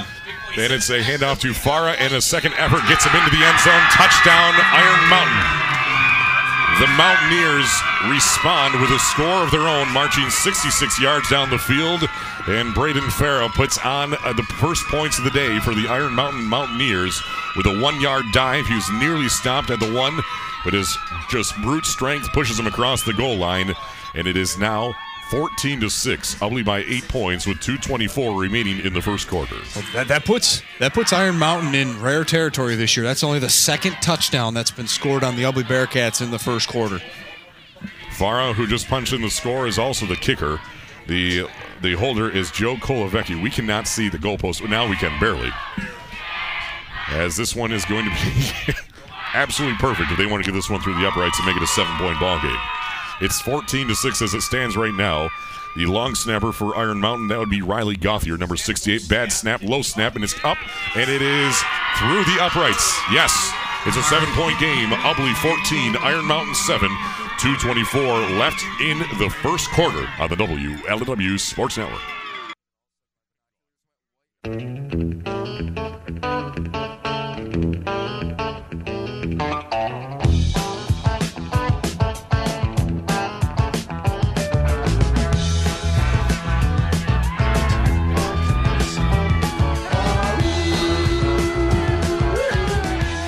It's now 14-7. Ubly by seven points as Ubly get, or Iron Mountain gets on the board for the first time, and Mark Heilig brings in the kick from Farah as they bounce out to the 30-yard line. Is still turning his legs. About out to the 41-yard line right in front of us here, right to left across your radio. Iron Mountain caps off a three-minute 12-second drive, covering 66 yards in seven plays. Tackle made by number 54, Connor Owens plays nose guard on defense. Iron Mountain trying to rally their home troops here as Ubly is on the far side of your radio this afternoon. It's Ubly 14, Iron Mountain 7. And again, back to what I said before the commercial, it was very rare territory. The Mountaineers scored a touchdown on the Bearcats in the first quarter. They're only the second team this season to do that. Um, but again, another squib kick for the Mountaineers, and it, it does make a nice bounce right into the arms of Heilig, and he turns it into pretty good field position for the Bearcats. From the 41 yard line, Aiden Makoviak gets the handoff. He's across midfield and finally tackled forward down to about the 45 yard line. Before he's tracked down by Luke Wolf, as well as that would be Braden Wolstrom for the Iron Mountain Mountaineers. From the 41 to the 45, a gain of 14 for Ubly on their first play of this drive. Yeah, the Mountaineers, just like a lot of other opponents this year, just have no answer for the running game, and it doesn't matter who it's been, whether it's been Mark Heilig at averaging 17 yards a carry or Aiden Makoviak averaging 22 yards a carry. They've just been giving up big play after big play, and that there was just there's no fakes, just a first handoff. First player to go through is Makoviak in the middle, and he explodes ahead for another first down for Ubly. From the 45, it's a handoff to Mark Heilig. He lowers his shoulder and takes on his defender with ease across the 40 yard line down to about the 38 yard line. Matthew Kolovecki on the stop for Iron Mountain, just short of the first down line to gain. It's a gain of eight, second down and two upcoming for Ubly. And it's just too easy. The, the defensive line just gets ate up by this offensive line of Ubly, but there's no linebackers anywhere to fill these gaps. It's the secondary that keeps making tackles. Mark Heilig going right to left behind his line of scrimmage, attacks right behind uh, Mitchell Foot and Chris Oswald sealing off the edge, and he turns it into another good gain on first down. Second down, two yards ago, out of the tee, and it's a delayed handoff to Seth Maurer, and he's going to be tackled from behind in the backfield for a yard loss. Leading the charge was number 30 for the Iron Mountain, or uh, number zero, Oscar Kangas, defensive end, six foot five, 190 pounds sophomore, making his presence known on both sides of the field. So now it's Ubly, third down and three from their Iron Mountain 38 yard line. Yeah, Seth Maurer getting his first carry, and uh, they run to the opposite side. And Oscar Kangas, uh, big guy, 6'5", 190, made the big catch for him shortly ago. Uh, plays on the end, was able to get through the line and t- stop Maurer in the backfield for a short loss. Third down, three to go. Ubly's first, excuse me, the second third down of the day. Converted on the first one. It's a handoff to Mark Heilig, and he's tackled forward, and looks like he got it by just about a yard. As bringing him down was number 60 for Iron Mountain, Alec Havercorn, defensive end, the other six foot one sophomore on the edge of that line. Move the chains, another third down conversion for the LB Bearcats. Fresh set of downs inside Iron Mountain territory at about the 33 yard line. Nice run there by Heilig. They go back. They go back to what works. They follow him right to left. He does run into a little trouble, but he lowers the shoulder and powers through the linebacker to get enough for a first down. That is the end of the first quarter with a one possession ball game. Ubly 14, Iron Mountain 7 on the WLW Sports Network.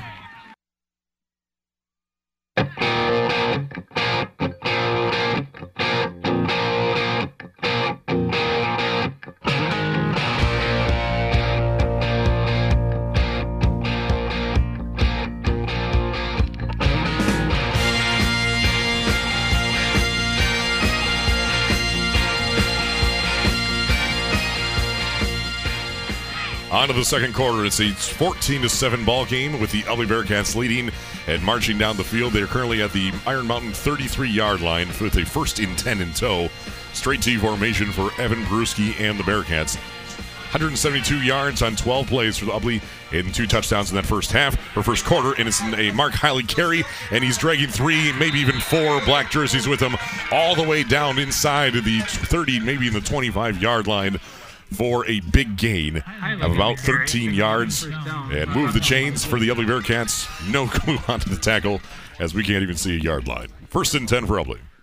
Just another good run by Heilig. They, this team, the Mountaineers, they just don't have an answer for where the gaps the Bearcats are trying to attack. And Mark Heilig is 1A in this offense, and they've had no answer for him as now he's well over 100 yards in the Evan first half. Peruski on the keeper tries to break down, and he lost his footing in the backfield as he tried to turn the corner and he goes down immediately back at about the 30 yard line as Braden Wallstrom tried to bring him down. It looks like he made some contact with him, basically shifted his hips, and then he adjusted out of that, couldn't bring him down, and then Mother Nature brought him down instead. Second down and 13.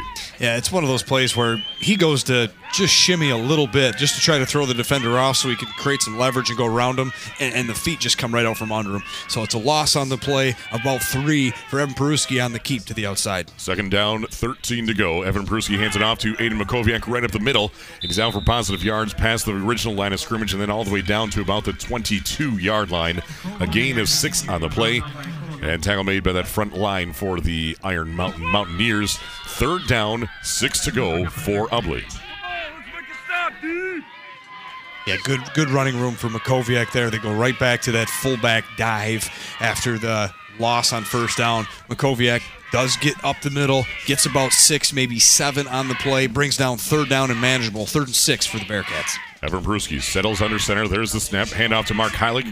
Bounces through the hole. Has the first down and inside the 10. And finally brought down at about the seven yard line.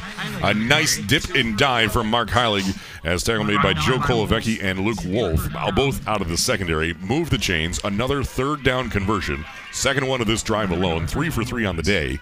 First and goal to go from the eight yard line. Yeah, it just amazes me that they just haven't had an answer for Mark Heilig. He goes, they get Makoviak to get it back to third down and manageable, and Heilig from right to left fouls right behind foot through the gap, a huge hole, and he's able to make a big time cut back to the middle to set up that big gain. Mark Heilig goes down and fights his way into the end zone. Touchdown, Ubly. I do believe maybe a flag flew somewhere in there, or maybe it was just a giant snowball.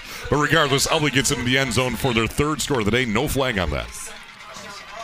Just power football. Uh, Mark Heilig finds the gap, and soon as again he gets past that defensive line, there's no answer. A linebacker makes contact with him, but Heilig just powers right through him and drags him into the end zone for his second score of the night. Ubly's third as they look to tack on their third extra point. Heilig with a seven-yard dash into the end zone for the score. It's now 20 to seven over Iron Mountain with a PAT on the way here from Brett Mueller.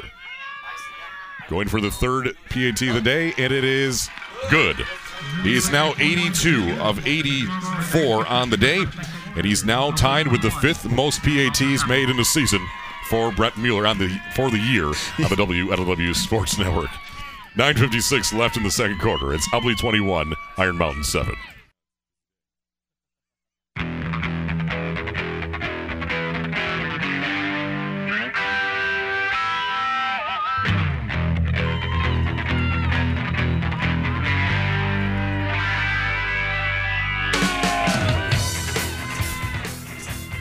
Twenty-one seven, nine fifty-six left in the second quarter. Mark Heilig from seven yards out punches in the third score of the day for the Ubly Bearcats.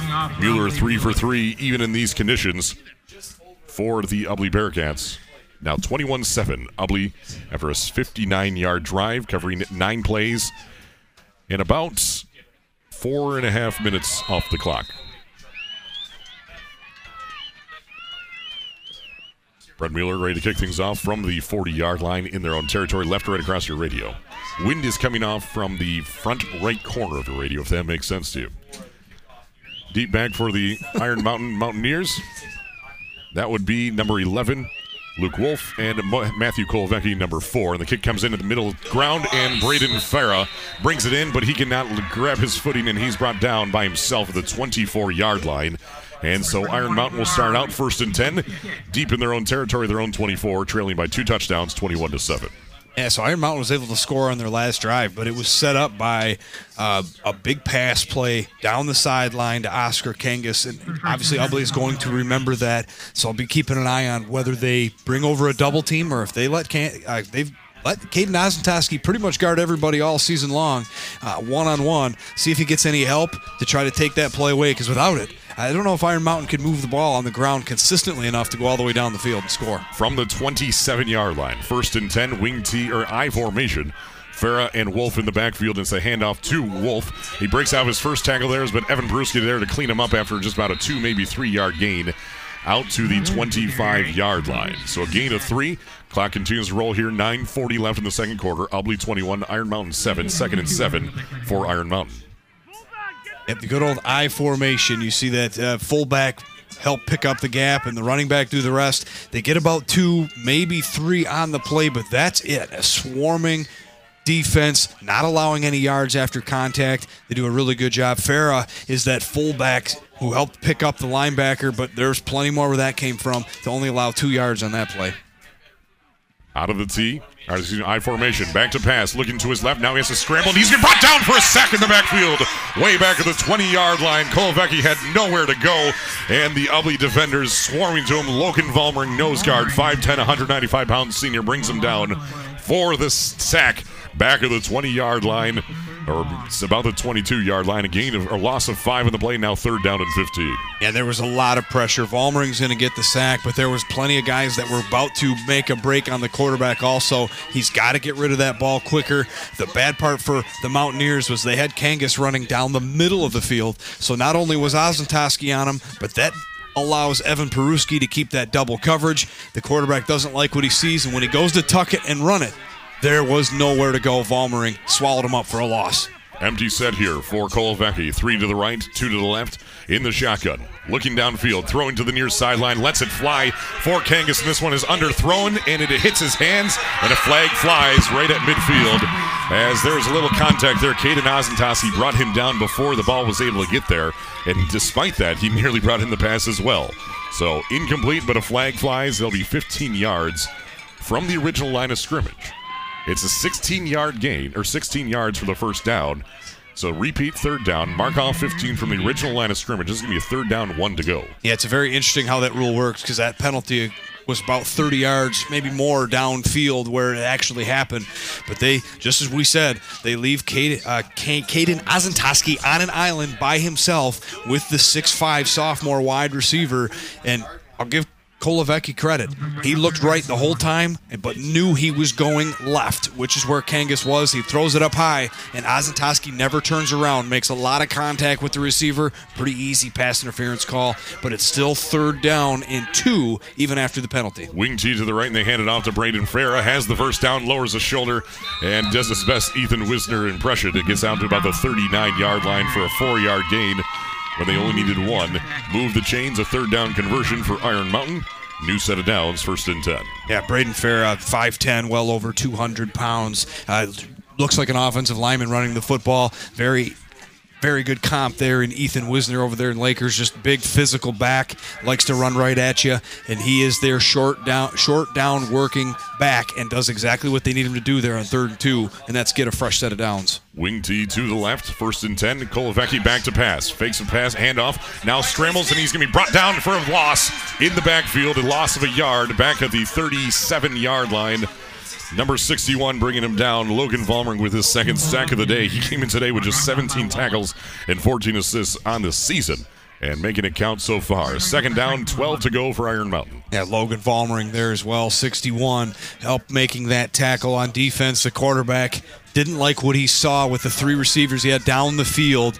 Does the right thing, tucks it and runs, but those guys trip him up right there at the line of scrimmage, and it's a sack for a loss of two. Trips to the right, one to the left, has a Wolf to his right in the backfield. And it's going to be handoff to Wolf coming to the left side, and there's white jersey swarming to him, brings him down for another loss of about a yard. Leading the charge, that was Aiden Makoviak as well as Seth Maurer on the stop. Cannon Peruski was making sure he wasn't going anywhere after that. Another yard tackle for a loss. Third down in 14 for the Mountaineers, deep in their own territory, trailing Ubly 21 to 7. Six and a half left in the second quarter. Yeah, just nowhere to go. Mountaineers thought that they could put trips to the right, and Ubly would expect them to pass the ball because they've had a little success, but they try to run away from the trips, and they just get gobbled up by Makoviak, Maurer, and Peruski and company. 6.32 left in the second quarter. Iron Mountain calls their second time out of this first half. We'll stick with you here as it's a third down and 14. Iron Mountain has seen some success. They've seen some success through the air, uh, passing down to Oscar King Kangas, their six foot five tight end, um, against a much shorter Caden Ozentoski. Seen Braden Farah get out of the backfield a couple of times, but not much beyond that. Luke Wolf pretty much been shut down all day. Has nine carries for six yards. Farah 25 yards on five carries in the score. Through the air, Kolovecki three of four for 45 yards. It's really been the, the number zero. Oscar Kangas has been the difference maker in this offense. They, he's the only big playability they've had. A couple 20 yard completions by him that set up the only scoring drive so far. Uh, it saved this drive, it kept it alive, but now it's third down and 14. If you're the Ubly Bearcats, you just got to consider taking him away. You'd allow a run for five or six yards. You'd allow somebody else to catch the football here. He's the only guy that's beaten you on this offense so far in this first half. Uh, Brandon Farrell's done a nice job on the ground, but he's a bruising back. He's the kind of guy you want running the football when you have the lead. Averaging five yards a carry is pretty good, but everybody else, not so much. And so those are the guys that have been doing it so far this game. But to me, there has to be, um, and you can't even switch Caden Ozentoski with, say, Evan Peruski one on one because Evan Peruski is still undersized compared to what they want to do. I think there has to be a natural double team on Kangas if they want to take him away. Trips to the right, one to the left. Kolovecki in the shotgun has Farah to his right, rolling to his right, looking to pass, and now he's going to scramble. Now he throws it downfield, and it is inter- nearly intercepted at midfield. As that was number 11 who had his hands on it, Luke Valmering, the sophomore cornerback, falls incomplete, and now Iron Mountain's going to have to punt this one away. Pass was intended for Braden Wolstrom downfield. Fourth down, 14 to go for Iron Mountain, trailing by 14 points, I believe 21 to 7. And it's uh, un- very surprising that Kolovecki missed his favorite receiver there, Oscar Kangas. He did come open. Ubly plays a, a tight, a, a soft zone, and Kangas, instead of going downfield looking for the deep lob, he actually runs an out route right towards the first down pylon. There's room to throw it there, but he chooses not to. And when he doesn't, he goes to his next player, and he was covered very well, almost an interception by Valmering. And Farah gets the punt away, low punt, bounces at the 40 of Ubly and rolls down to about the 32 yard line before it's brought out by number four, Matthew Kolovecki. And so the Ubly Bearcats back in offense, 6.23 remaining in the first half. Ubly with a two possession lead over the Mountaineers. This is the state semifinals. Winner goes on to the snow less Ford Field next Friday. Game starts at 10 a.m.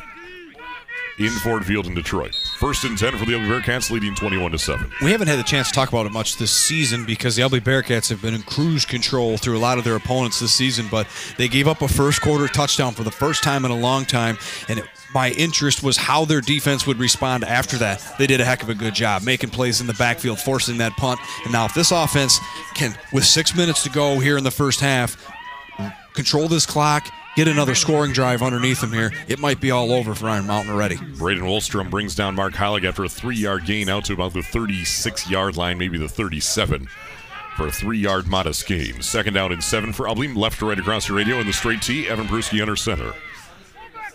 Snow starting to come down a little less. Still plenty of snow. They've received over two feet of snow in the last 48 hours. And Seth Maurer gets the handoff and lowers the shoulder and rumbles his way across the 45 and gets a first down in tow, a eight yard gain when they needed seven. Tackle made by number 54 for Iron Mountain. That would be Connor Owens. Left guard is nose guard on defense. First and 10 for Ubly. Nice run there by Maurer. He's about the only one that really hasn't broke free on a nice gain as he attacks that left side and he's able to slide through that defensive line that stuffed him in the backfield earlier in the game and turn it into an eight-yard gain and another first down for the Bearcats. From the 46 yard line in their own territory, left right across radar. Hand out to Mark Heilig. He has room to run, has the first down, and is finally dragged forward at to the 41 yard line. A nice 13 yard pickup for the Ubly Bearcats into Iron Mountain territory. Finally brought down by Luke Wolf, the free safety for the Mountaineers. Move the chains. Yeah, and you see Ubly switch it up a little bit. They they go to that wing T to the left. That way now that just changes the eye of the defense a little bit. So now when they do that quick fullback hitter, it's actually going right to Mark Heilig, which that's at his best because you catch him downhill and he gets into the secondary, he can make a lot of people miss and take it to the house in a hurry. And he was one tackler away from doing that there, brought down by the deep safety to prevent a touchdown for now. First and 10 from the 41 of Iron Mountain. Handoff to Mark Heilig. Has room to run. Brings his way forward to the line of gain. About a nine yard gain on first and 10. Down to the 32 yard line. Four and a half to play here in the second quarter. Tackle made by Iron Mountain's Fulton Stroud. Outside linebacker junior. They're going to say a gain of eight on the play. Second down and two to go for Ubly. Straight ahead, the exact same play, that quick handoff. You see he's Heilig now on the left side, that quick fullback dive. This time now under center. They get back to that standard wing T where now Heilig is on the right hip pocket of Evan Peruski. Evan Peruski under center. Three men backfield. It's a handoff to Mark Heilig. Has room to run. He has the first down. He's into the end zone. Touchdown. Mark Heilig from 31 yards out. Tacks on another score for the Ubly Bearcats. 4.01 remain in the second quarter. It is Ubly 27, Iron Mountain 7. And the Ubly Bearcats are just pouring it on. There's no answer for their running game. Mark Heilig, you can see they have no answer for him going from right to left behind his offensive line. And as soon as he gets past his offensive lineman, it's one cut and back to the middle just about every time. And it's a big gain that leads to another touchdown for Ubly, the third one of the half for Mark Heilig. And Brett Mueller comes on the field to try to attempt his fourth straight PAT today. 27 to 7 as it stands right now. Mueller away in the kick. The long snapper is Evan Peruski himself. In the bl- it is blocked. So that is the first missed PAT from Brett Mueller since Ubly played Harbor Beach. 63 consecutive PATs made by Brett Mueller coming into this game and up to that point. 401 remains in the first half. It's Ubly 27, Iron Mountain 7 on the W, LW Sports Network.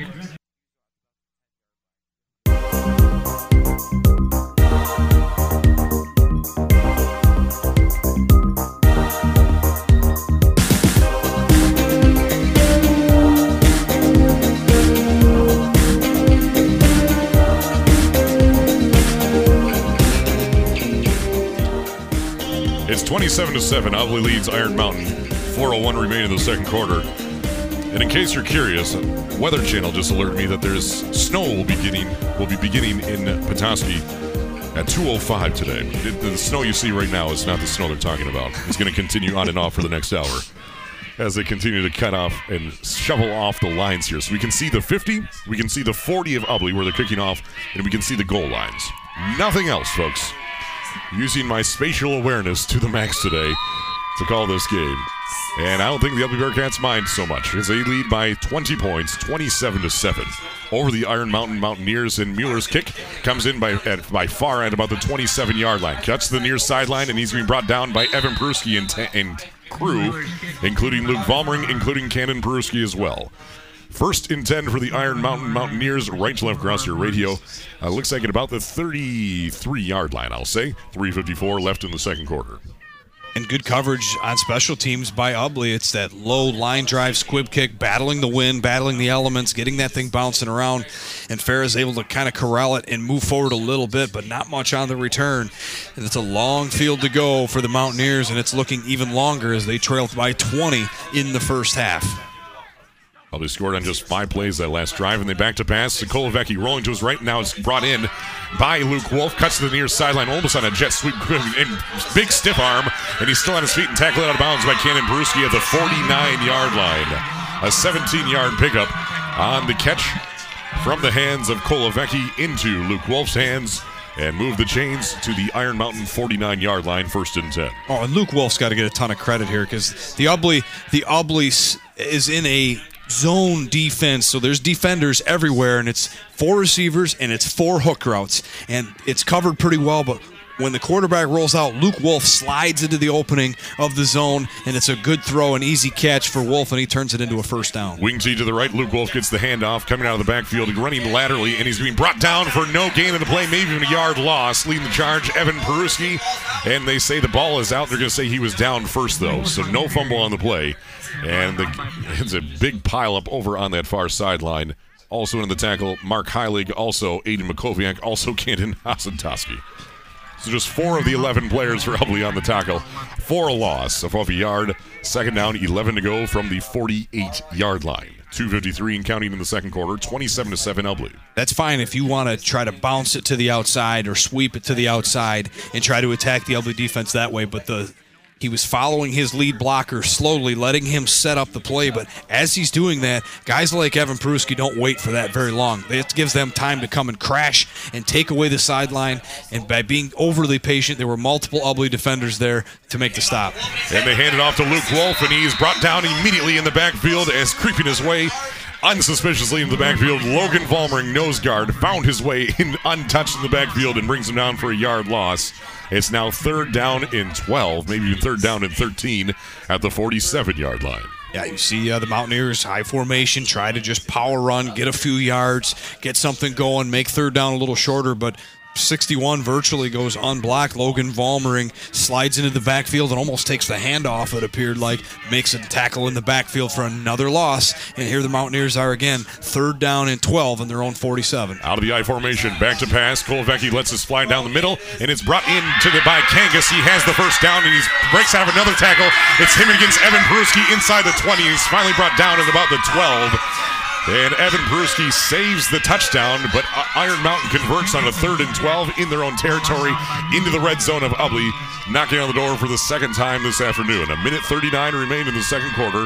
Ubly 27, Iron Mountain 7, but knocking for the second time. Yeah, I'm not so sure I like the idea of going to the zone coverage to help take away this bigger receiver. I still think a double coverage would do the job probably better, but I'll sitting in a zone. You see three guys deep. The three linebackers are underneath them trying to take away all different routes.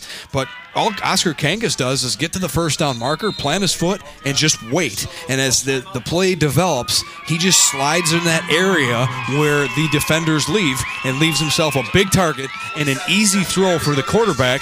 And when Ubly collapses on him, there is nobody there to bring him down. An ankle tackler is not going to do it. And Kangas pushes him off and turns it up the sideline for a big gain. A timeout called by the Ubly Bearcats. Their first this first half. A minute 39 remains in the second. So the Ubly defense will re-evaluate Jim Becker rallying his troops in the huddle with a minute 39 left in the first half. It's Ubly 27, Iron Mountain 7 from the 13-yard line of Ubly. Ubly with two timeouts, Iron Mountain with one. And I'm sure Jim Becker would love nothing more than a big stop here before the half is over. As now we can see three of the lines. We can see the 40, 50, and 40 yard lines as whoever's in charge of the middle of the field is doing a great job, and I might go down there and give him a handshake after the game. It, yes, there- there's been a couple of them out there trying to keep the sideline going and the end zone line. But uh, back to the, the timeout there, J- Jim Becker for absolutely. First of all, isn't going to take those timeouts home with him if he doesn't need to. But uh, yeah, they, they have got to take away Oscar Kangas. Nobody has beat them in the passing game but him.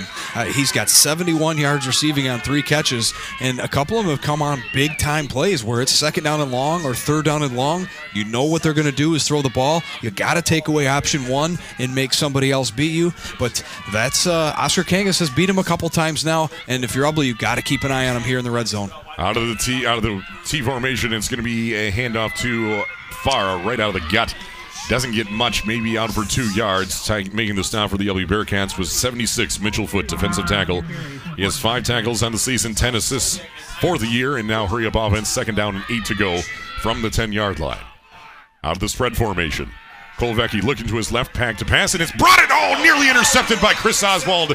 And instead of bringing an interception, he gives himself a face wash as he had uh, nothing in front of him except a ball and green pastures on a clear day, and it falls incomplete, third down and eight. I have to believe that was a predetermined throw to the clear. running back out of the backfield because Chris Oswald not only had perfect coverage, trailing the, the running back coming right to left out of the backfield, trying to get to the sideline, a quick throw to the running back where he can outrun his opponent, but when it's tightly covered like that, you are asking for Chris Oswald to look back at the receiver or the quarterback and take that ball back to the house. And he wishes he had that one back because that's exactly what happened. But on third down, Ubly's got to know where zero is on the field now. And Ubly calls a second timeout with a minute 12 remaining in the second quarter.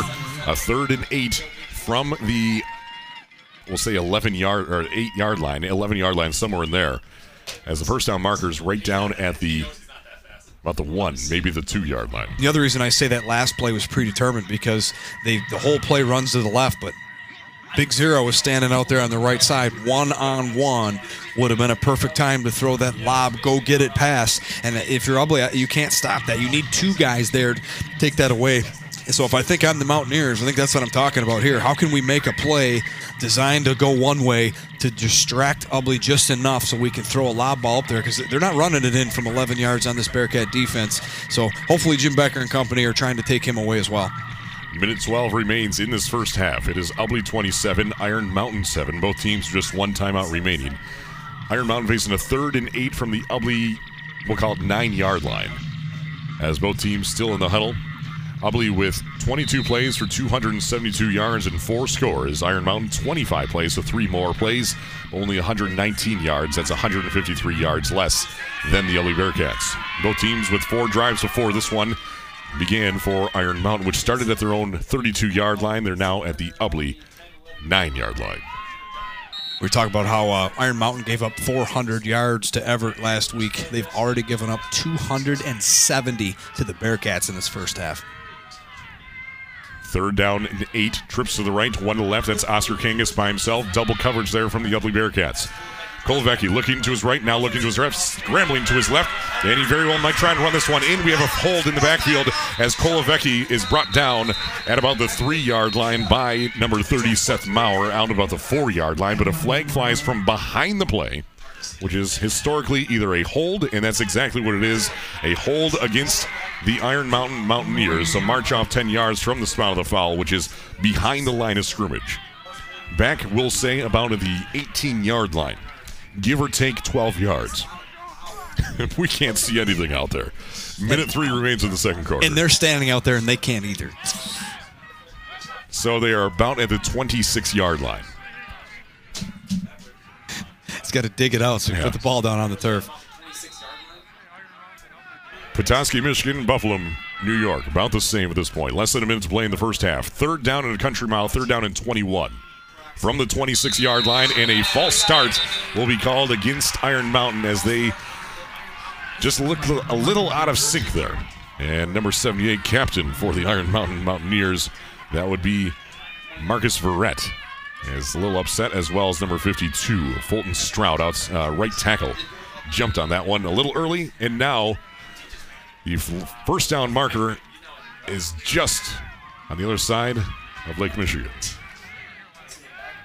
Yeah, that's a, that's a tough penalty to take. Yeah, back to back penalties now takes them from what could have been fourth down and two, and now it's it's third down and forever for Iron Mountain. And I, I think at this point you almost got to he just heave it downfield and hope to get a penalty Third way. and 26. Kolovecki breaks out of one tackle in the backfield. Now he's going to scramble. He's beyond the line of scrimmage, and he throws this one. That one's going to be a loss of down. Pass was intended down to about the eight yard line for Luke Wolf.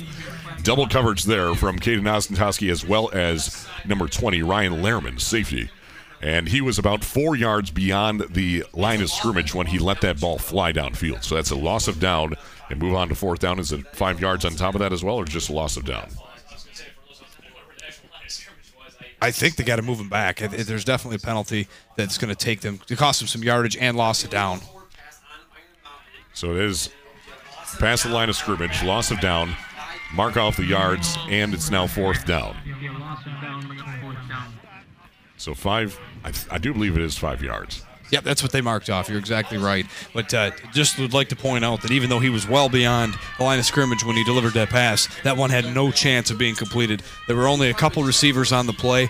Oscar Kangas was not even on the. He was blocking on the left side. wasn't even down the field. So you, I, don't understand. You take your best receiver and he's not even an option. You just made the, the play that much easier for the Bearcats. But they'll take it. And now fourth down and 26. We have five wide receivers, three to the right, two to the left, an empty backfield for the quarterback. And the Ubly Bearcats call their third and final timeout of this first half with 21 seconds left in the second. And their defense up against a fourth and 26 for the Iron Mountain Mountaineers. So it's been ugly early and often in this game. They scored on their every possession so far. 11.51 remain in the first quarter. That was Mark Heilig 65 yard run on the very first play of the game. Iron Mountain then punts after just six plays. Ubly responds with a Makoviak 19 yard run with 5.36 left in the first quarter. And then the second quarter, 9.56. Iron Mountain actually scored in the meantime. Then Ubly responds with a score of their own. Mark Heilig with his second score of the day. Iron Mountain then punts. Iron Ubly responds with 4.01 remaining in the second quarter with a Heilig 31 yard run. And now Iron Mountain marching down the field. Started at their own 32, got all the way down to about the three yard line. Now they're marching back all the way to the 30. 37 yard line. Fourth and a ways to go. They need to get down to about the two yard line. Fourth and 35 for Iron Mountain.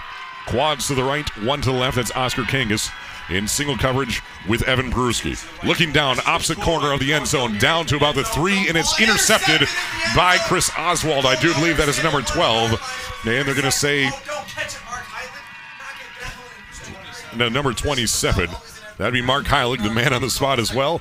And they're going to say Ubly ball at the one yard line with 12 seconds remaining. Yeah, so that is uh, a senior that I'm kind of scratching my head at. I, I know you like the stats, and you know your instincts are to go catch that football. But if you simply knock it down, you get to take over at the 37 yard line. Now you that you intercept that pass, you take over now at your own one yard line. That potentially we saw it in the NFL not that long ago in that crazy Buffalo Minnesota game. Crazy things can happen. One bad snap in this weather could create a, a lot of chaos here. So now this play becomes crucial. If this was at 37, Ubly just runs the run play, and if they get a big gain, great. If they don't, they go to the half up 20 points. But now this play is absolutely crucial to the point where I'd almost consider an Evan Peruski just quarterback sneak. Just keep the ball and dive ahead and try to get away from that end zone line. Evan Peruski enters center, three men behind him in the straight T. Evan Peruski with 12 seconds left in this first, and it's going to be you know, straight up in the gut. And not much going there, but they get a little bit more breathing room as Evan Peruski just keeps it for himself. And the clock rolls to zeros, and we played two quarters of play, and it is Ubly by 20 points. Ubly 27, Iron Mountain 7. After 24 minutes of play and two quarters are in the books. So the state semifinals in Division 8 of the MHSA playoffs. Just two quarters stand between the Ubly Bearcats and Ford Field on the WLEW Sports Network. Ubly 27, Iron Mountain 7 at halftime. In 1948, Burton Ramsey opened Ramsey Funeral Home at the corner of 4th and State Street in Harbor Beach. Since then, technology and modern conveniences have changed the way we live. But one thing that cannot be replaced by a smartphone is at Ramsey Funeral Home. It's still our family serving yours. A family business spanning three generations, from Burton to now Warren and Ryan Ramsey, with the same values as when we opened our doors over 70 years ago. For more details, go to RamseyFH.com and find out why so many have trusted Ramsey Funeral Home since 1948. That's RamseyFH.com.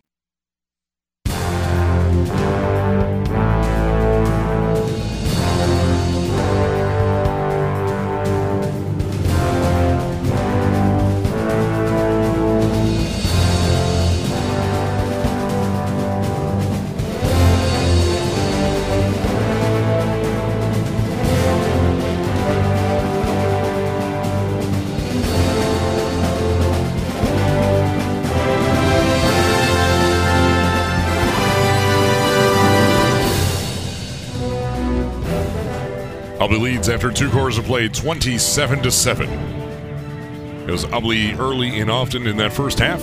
Dave Hansen, how much tells how we got to this 27 to 7 halftime score? Hell, it didn't take long. First play of the game, Mark Heilig, 65 yards to pay dirt. First play of the game, took nine seconds off the clock. The Mueller PAT is good. Ubly up 7 nothing right off the gate. And then after a stop on Iron Mountain, Aiden Makoviak's term, 19 yard touchdown run. Mueller PAT, good 14 nothing. Ubly in the first quarter. Still in the first quarter, Iron Mountain gets on the board on a Farah one yard touchdown run. He also made the extra point, and at the end of the first quarter, Ubly would lead Iron Mountain 14 to 7. In the second quarter, lots of Mark Heilig. A seven yard touchdown run, followed by a 31 yard Mark Heilig touchdown run. Mueller had made one TD, or made one PAT, and had the second one blocked in the second quarter. And that would be your halftime score Ubly 27, Iron Mountain 7. Iron Mountain has run four more plays than the Ubly Bearcats, but have 155 yards less than the Bearcats today. Ubly with 23 carries on 274 yards and four scores. They're averaging just under 12 yards per carry today, with a 65 yards being their longest. In passing, not a single pass yet today from Evan Peruski and the Bearcats for a total of 23 plays, 274 yards, and four touchdowns, averaging 12 yards per carry. Absolutely crazy. Mark Heilig, 14 carries, 186 yards, three touchdowns. So we saw Heilig two weeks ago. We saw Peruski this week, uh, last week, and now we have Heilig once again. Aiden Makoviak, four carries, 74 yards in the other score. Seth Maurer, two carries for nine yards. And quarterback Evan Peruski, three carries for five yards. Heilig carrying the ball 61% of the time, but only 23 plays of offense, 27 points to show for it. Uh, it's been unbelievable. Big play after big play. I mean, we've been seeing Ubly do this to people all year long. You just kind of assume that here we are at a state semi-state final game, and then now you look at Iron Mountain. You look at this weather. You think, wow, this is going to be a grinded out type game. I think Ubly would score, but um, I thought it would take a little bit more work to go. But no, no such thing. They're averaging 12 yards a play. Mark Heilig averaging 13 yards a carry, 14 carries, just 186 yards to show for it, and three touchdowns. Just no answer. Uh, When you come to play Ubly, you have to understand how to take away Mark Heilig, and then get ready to figure out who the next guy is going to be and just follow along. But Iron Mountain hasn't had an answer for option 1A for Ubly, which is handoff to Mark Heilig around the left side, and they've had Again, his shortest run's probably five or six yards. Outside of that, they have been big play, multiple first downs, and three big touchdown runs leading the way for this Bearcat offense. Iron Mountain with 27 plays for 119 yards, 17 carries for 27 yards in the score. Not much going on the ground attack, averaging 1.6 yards per carry. Their longest run, 13 yards. Uh, through the passing game, where most of their success has been thus far. 5 of 10 passing for 92 yards, with one interception for Joe Kolovecki, senior quarterback for the black and gold. And rushing the attack, led by fullback Braden Farah. Six carries for 27 yards in a score, averaging four and a half per carry. He had a 13 yard run, carried the ball 35% of the time in that first half. Luke Wolf, eight carries, 47% of the load, just seven yards to show for it on eight carries. Braden Wolstrom, one carry, three yards. Joe Kolovecki, two sacks for loss of 10 on the play or the game. Kolovecki through the air, 5 of 10 for 92 yards, one interception, no touchdown. 50, percent completion rate, averaging 18.4 yards per completion. Oscar Kangas, six foot five, sophomore tight end, bringing in three receptions on three targets for 71 yards, averaging 23.7 per catch. Luke Wolf, one reception on three targets for 17 yards. Braden Wolstrom, two targets for one reception and four yards. Yeah, Oscar Kangas has been the big story for the Mountaineers in the first half. Uh, three, they've thrown it to him three times. All three times he's caught those passes for 71 yards, averaging 23 yards a catch. The fourth time they threw it at him, he drew a penalty. He has been the player that the Ubly Bearcats have not been able to stop at 6'5", 190, a sophomore. Uh, really reads the ball well when it's up in the air and elevates to go get it. Makes it very difficult, especially when the corner that's been guarding him is 5'10", 150. Uh, it's, it's been a mismatch, and Iron Mountain has been able to get him the ball, but I, I feel like they need to target him a few more times.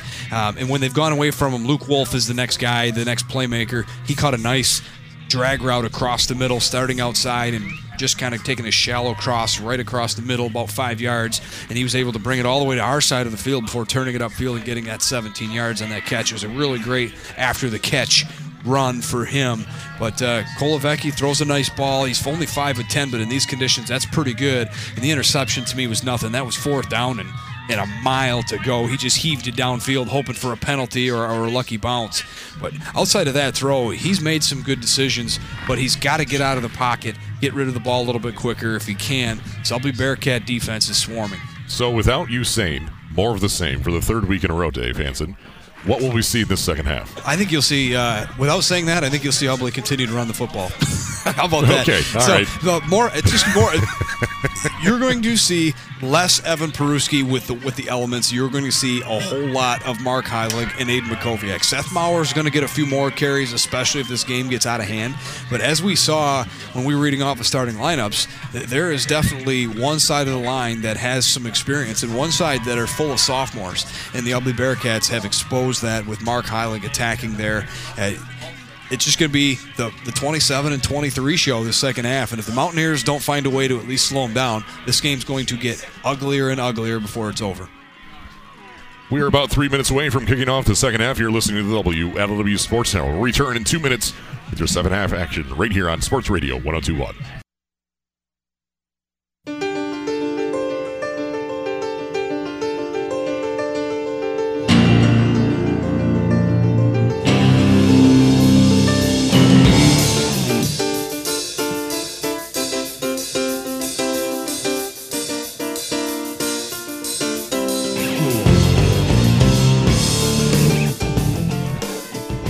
On to the second half. The Ubly Bearcats with a 20 point lead, 27 to 7 over the Iron Mountain Mountaineers.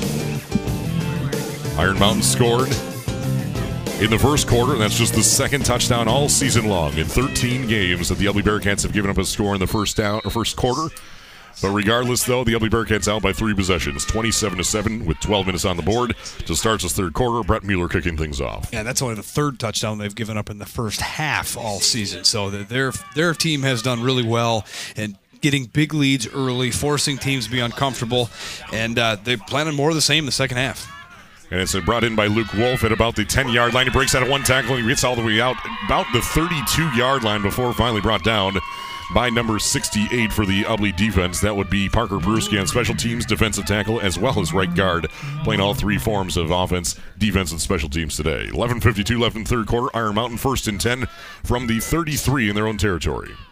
You don't like to start second half by saying out this drive is the most important one we have in this game, but for Iron Mountain, you're down 20 points eh, to a team that has not given up any points to anybody. This drive is crucial for the Mountaineers. They have to find a way to get some points on the board.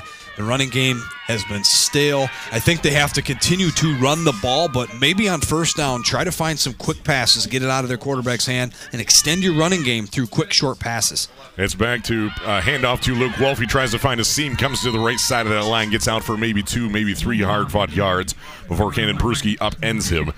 Cannon Peruski, number two tackler on this team, came in today with 57 tackles, 50 assists on top of that with one fumble recovery. A gain of three on this time, second down and seven for Iron Mountain. Yeah, I don't know if it's sustainable, but getting that three yards on first down is is a big ask, and they got it on that play. That sets them up much better to get another first down and move this ball into Ubly territory. We saw, especially in the second quarter, a lot of losses on first and second down, which then created third down and very, very long. And you do not want that against this Ubly Bearcat defense. Second down, seven. 11.09 in the third quarter. Ubly by 20 points. It's a handoff to Braden Farah. Gets out to about the 39 yard line. A gain of three on the play. Short of the first down markers. Third down and manageable. Tripped up by Aiden Makoviak out of the linebacking core. A gain of three and three yards to go as well. Third down and three from the Iron Mountain 39 yard line, trailing Ubly 27 to 7. It's a long three to go, but uh, a couple back-to-back runs by the Mountaineers that have went positive yards. That's something they struggled to do in the first half. If they got away with one running play, they didn't get anything on the next one. Two very positive running plays, setting up third down and manageable. Third down, three to go for the Ubly or for the Iron Mountain Mountaineers. It's a handoff to Braden Farah, goes around the left side, and Ubly comes up to the line and stops him in his tracks right at the 40 yard line. That would be number 30, Seth Maurer, as well as Mark Heilig in on the stop, coming out of the secondary defensive end for Maurer. Brings him down, fourth down, two yards ago from the 40. That's exactly what we're talking about. They got away with two running plays in a row, which has been tough for them to do. They go back to the running game on third down, and they get nothing on that play. And now it's question time. To the Mountaineers down 20. Do they go for it here in their own territory? I think they're keeping the offense on the field. Joe Kolovecki comes back from the sideline talking to his head coach, Robin Mardilla. And now fourth and two from their own 40 in the I formation. Leaning to the left, and now we have a timeout called by Iron Mountain with 9.38 remaining in this first, third quarter. As Iron Mountain facing a critical fourth and two from their own 40 yard line. Dave Hanson, what do we expect here from Iron Mountain? What do we expect here from Ubly? Iron Mountain went set up there what they wanted to run and see exactly what Ubly was going to do and how they were going to set up to defend it. Uh, so he made sure he, that team timeout was absolutely pre-planned. Uh, but for Ubly, they have to be ready for a pass to Kangas. I think you have to take the risk of double teaming him and then get ready to stop another run play. Iron Mountain is stubborn in that way. They want to run the football. They want to set up the play action pass. And for that play action pass to work, they have to be able to run the football. So they did it on third down. They won't be afraid to run it again. Bearcats have to be ready, but at the same time, not allow the devastating big play. And that's only been number zero, Oscar Kangas. If they can keep take care of him, their chances of stopping a running play or any other passing situation is pretty good. Fourth down, go. Coming out of the huddle here, back to the same formation. Farah behind Kolovecki in the eye. Luke Wolf in the tailback at the very end. It's a pitch out to Luke Wolf, who tries to find it. And white jerseys come to him right about a gain of a yard, and they needed two. He is short, and it is going to be a turnover on downs. And the Ubly Bearcats come up with a huge stop to start this third quarter with nine and a half to play in the third. And they stop him short by a solid yard. First and 10 for the Ubly Bearcats. Farah, the fullback, picks up the uh, the corner out there, and that allows that brings him the edge. And Farah was very upset because he had set the sideline for a chance to get that first down, but the running back Wolf decides to cut it inside, right where those other linebackers were sliding over, and he tries to lower his head and get that with extra yardage by powering through.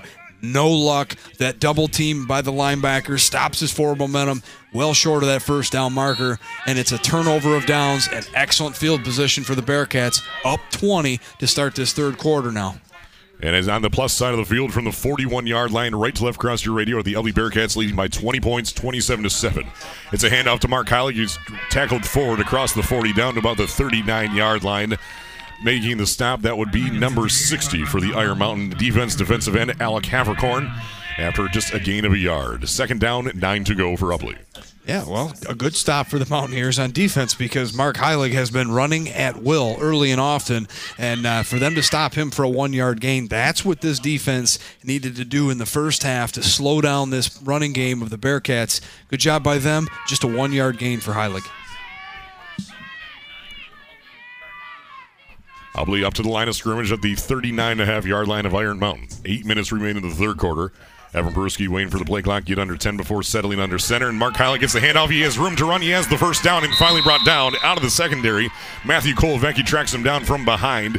It's going to be a gain of about 14 yards all the way down to the 24 yard line. Move the chains. 15 yard pickup for Mark Heilig. Now you stop Mark Heilig on the last play. This play you go Aiden Makoviak right up the middle there, Clark. Fullback dive, 23 right through the middle, and Makoviak turns it into a big gain for the Bearcats and a first down. That was Makoviak, wasn't it? Absolutely, Okay, sir. all right. Well, I got you. That's what. I'm here for. That's why I got so many people on my crew. All right, first and 10 from the 25 yard line. Right to left the radio, wing T to the right. Aiden Makoviak, who had that last carry, out on the wing back to the right side. Backfield, Seth Maurer and Mark Heilig. This time it's a handoff to Mark Heilig right up the middle across the 20 and finally tackled forward down to about the 18 yard line. A gain of seven on the play. Of that pile is a black jersey somewhere. That would be Fulton Stroud, outside linebacker, recovered a fumble against Bark River Harris in the district championship to seal that victory. Second down and two. There's been lots of big plays on the game, running game for the Bearcats, but they get a big run by Makoviak on that fullback dive. So what does the coach do, Eric Sweeney? He slides him into that wing tee to the left where Makoviak goes off to the side, and then it's now they can do that quick fullback dive with Mark Heilig on that play and right up the middle, and another good gain for the Bearcats on those quick hitters right up the middle. Peruski standing behind the center, waiting for the hand of the back judge to go up and signaling 10 seconds on the play clock.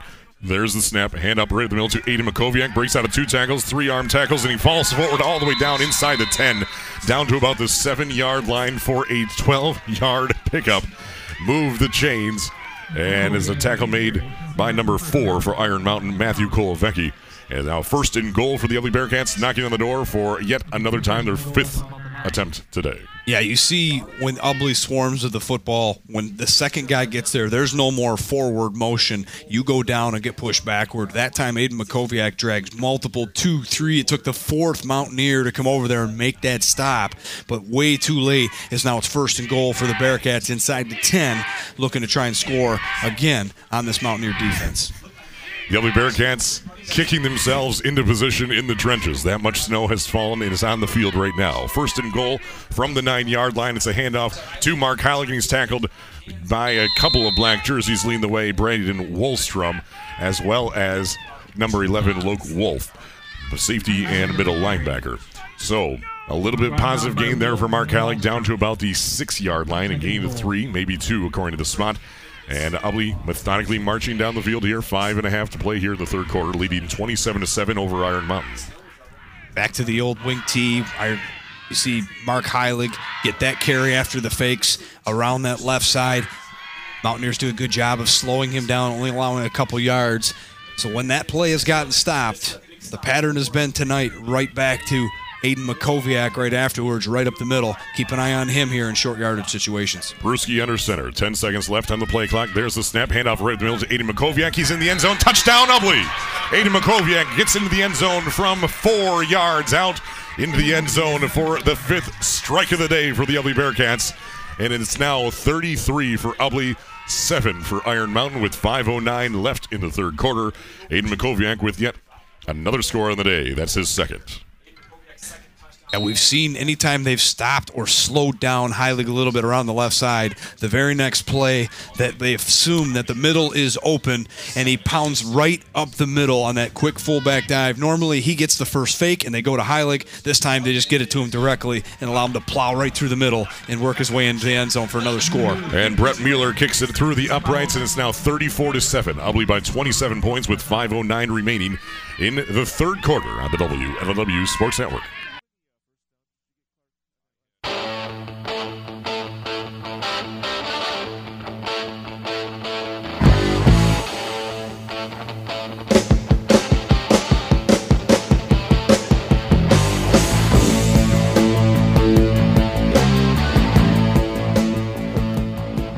Aiden punches it in from seven yards out. In for the score. Brett Mueller puts up his 83rd PAT of the season. He's now tied for fourth all time in MHSA history with 83 made PATs in a season. And it's now 34 to 7. Ubly leading Iron Mountain in the state semifinals with their punch trying to punch their ticket into Ford Field on Friday at 10 a.m. for the state championship. Brett Mueller's kick comes in at about the 12 yard line, brought in by it's actually muffed as it's brought in both by number four as well as by number 24. That is Braden Wolstrom. A block in the back happens. There's a flag flying, and he's brought tackled brought down by Caden Ozentoski at about the 32 yard line. But this one is going to be marched backwards as there was a clear block in the back. We could see it from this far away with five minutes and counting here in the third quarter. 34 to 7 as the clock continues to roll here despite the penalty. They've been doing that majority of the day, according to Doug Cole, our director of sports information. Just trying to get this thing over Yeah. with. Maybe I'm not sure, but uh, you're exactly right. 24 and four, uh, both received the kick and just couldn't decide who was going to take it. And then they both at the same time decided they weren't going to take it and dropped the ball on the ground. 24 is Braden Wallstrom ends up picking it up and turned it into a pretty decent return if it wasn't for that uh, easy block in the back call. And now looks like Iron Mountain's going to start somewhere near their own 10 yard line. From the 11 yard line. First and 10 after marching off 15 yards for the spot of the penalty. Wing T or to the right is a pitch out to that would be number four. Matthew Kolovecki, and he gets absolutely nowhere. They're going to mark him down in the backfield at the four yard line. Aiden Makoviak leading the charge for a two yard loss as he tried to swing things outside, and Ubly was there to shut the door as soon as it opened.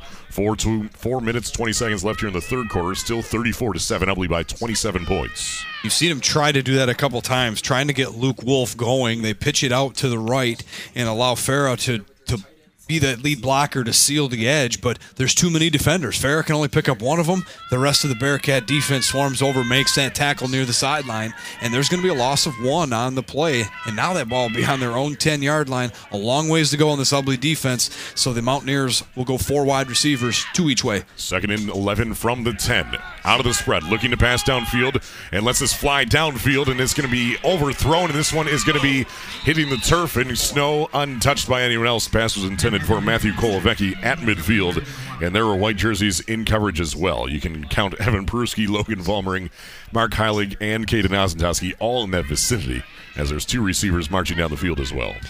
Yeah, there was uh, it was a just kind of a hail mary type play. There was two receivers in the area, but the main one was Matt Kolovecki. But it was overthrown. He was overthrown even beyond the defense that was playing deep down the field. So a throwaway essentially. No real chance of anybody catching that ball. Third down and 11 to go for the Mountaineers, backed way up in their own territory. 343 in the third quarter. Ubly 34, Iron Mountain 7. The Mountaineers facing a third and 11 from their own 10 yard line. Receiver wide each way. I formation in the backfield. Kolovecki in the pocket. Stain now rolling to his right, looking to pass. Now he has to scramble away. He's going to keep it for himself. Now he throws it downfield and open is Kangas, the tight end. He brings it in out to about the 30 yard line. Brought down by number 20 for the Ubly defense. Ryan Larriman, safety. And they convert on third down and 11, move the chains all the way out to about the 28, maybe the 29 yard line. First and 10 for Iron Mountain. Yeah, for the LB defense, you, you just can't cover that many receivers for that long. And so that play is made by the quarterback, Kolovecki, as he rolls out to his right.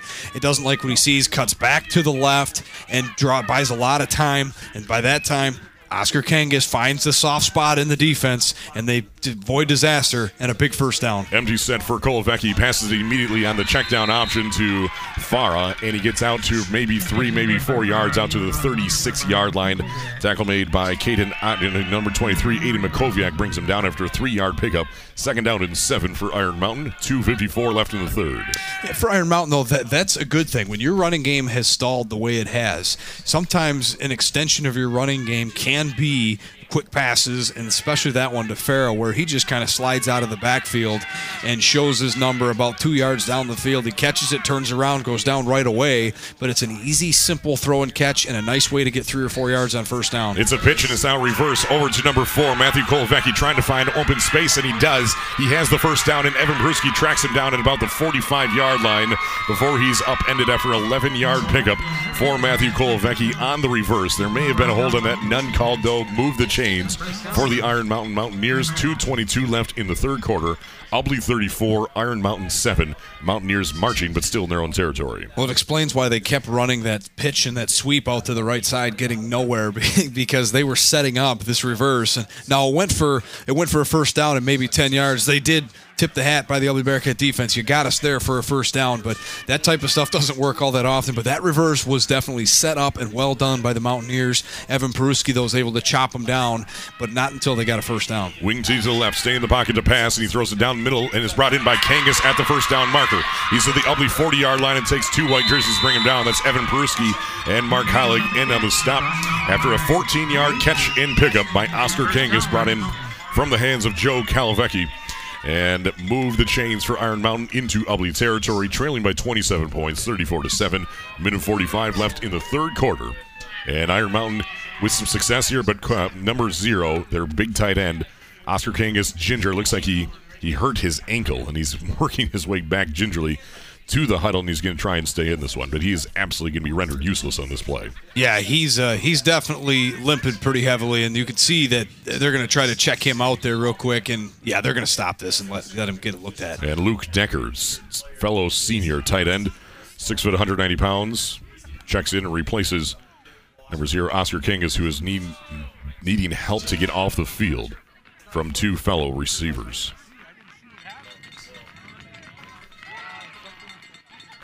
So that is a big loss for Iron Mountain. That's about the only thing that was able to move the ball for them. He has five receptions on five targets for 107 yards on the day for Iron Mountain. Mind you, he has 107 yards. Iron Mountain has 176 yards in total.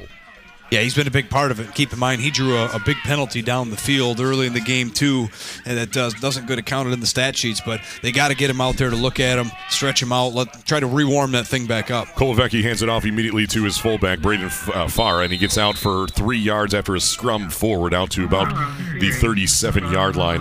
Tackle made by Aiden Makoviak for the Ubly defense. Second down, seven as the clock rolls under one minute in the third quarter. Ubly 34, Iron Mountain 7. So the Mountaineers sticking with multiple wide receivers, three to four at a time, and Farah now in the backfield. He's a he's as good a pass protector as they have, so he works really well in that regard. But then when they decide to run the ball, he's the type that even if they are outnumbered because of their formation, he's the guy that can kind of drag defenders like on that last run, just a straight handoff right up the middle and hit at the line of scrimmage, was able to dive and drag people forward for that hard-earned three Uh, yards. second and six, throwing it downfield, and it's brought in at about the 16 yard line. Helmet flies off. And pass was brought in by number 25, the man who just checked in. That's Luke Decker, right down the teeth of that defense, right down the hash mark. Brings it in from the 36 all the way down to the 15 yard line. A 21 yard pickup moved the chains into the red zone of Ubly. Nine seconds and counting here in the third quarter. Yeah, nice throw and an even better catch there by Luke Decker. He had to go up and get it, but it was a deep post route down the field where he cuts in front of the defender, and the ball is in the air on its way as he makes that cut. And he, when he's in front of that defender like that, he can go up and get it. Yes, he takes a big hit and loses his helmet. It's got to come off for a play, but it's a big completion, especially after they lost their big tight end. We've reached the, reached the end of the third quarter, and it's Ubly extending their lead out to now 27 points. Ubly 34, Iron Mountain 7 after three quarters of play, 12 minutes remain, and standing between the Ubly Bearcats and Ford Field.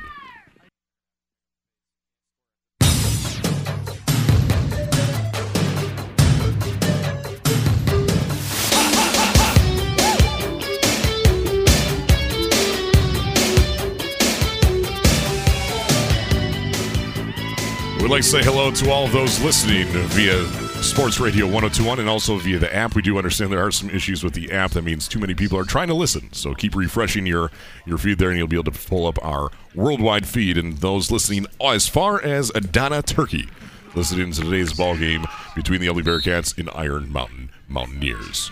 First and 10 for the Iron Mountain Mountaineers at the Ubly 15 yard line, maybe the 16 yard line, right to the left across your radio in the I formation.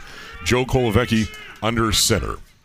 Straight T behind, straight eye behind him, and he's being brought down in the backfield. Luke Wolf is being brought down at the 19-yard line. Leading the charge was Logan Valmering, nose guard senior for the Ubly defense. A loss of three on the play, shot right through the line, and brings him down for a three-yard loss. Yeah, almost like he went unblocked. And by the time Luke Wolf gets the football and looks up, he is getting hit. The ball actually jarred free just for a second, didn't hit the ground, but he had to recapture it as he's going down. And uh, like I said, that you have to block up front. I don't care who you're playing against, but if the running back gets the run, gets the football and gets hit instantly from the I formation, it's a big loss. Three, maybe four yards backwards on the play for the Mountaineers. Bearcat defense standing tall after the break. Second down, 13. Back to pass, stay in the pocket, looking to his left, now scrambling. Still looking to throw downfield, and he does, and is brought in at the one yard line, just short. And they're going to say down at the one yard line. Pass was brought in by Luke Wolf at the one yard line for an 18 yard reception. And move the chains. He was falling down while bringing that in. They, they mark him just shy of the end zone line. And ball of that, the nose of the football may be on the goal line. So 11.09 remains at the fourth quarter. Iron Mountain knocking for the second time of the day. Joe Kolovecki makes this play happen, right? So the offensive line holds up. When it starts to break down, he rolls out of the pocket to his left. By that time, Luke Wolf can sense the trouble. He finds the soft spot, and Kolovecki throws it on the number where only his guy could make a diving catch, and he does, and brings it in first and goal now from the one. And they hand it off to Braden Farah, and he's into the end zone for Iron Mountain's second score of the day. Capping off a 10 play drive in for the score from one yard out, and with 10.46 left in the fourth quarter, Iron Mountain now hits double digits. It's Ubly 34, Iron Mountain 13, still a 21 point lead for the Bearcats, with just under 11 minutes left in regulation. Braden Farah with another score, his second score of the day for the Iron Mountain Mountaineers. After the, the big pass play right down at the goal line, that sets up Farah, which is exactly what he does. He's their bulldozer, their power back, not fast, just powerful, and he's able to get in there and punch it in for the yard. And then after that, boots the extra point And through he the uprights. through the uprights, and it's now a 20 point ball game once again. Ubly 34, Iron Mountain 14 on the W, LW Sports Network, with 10.46 left in the fourth quarter on Sports Radio 1021 and live worldwide at WLEWSports.com.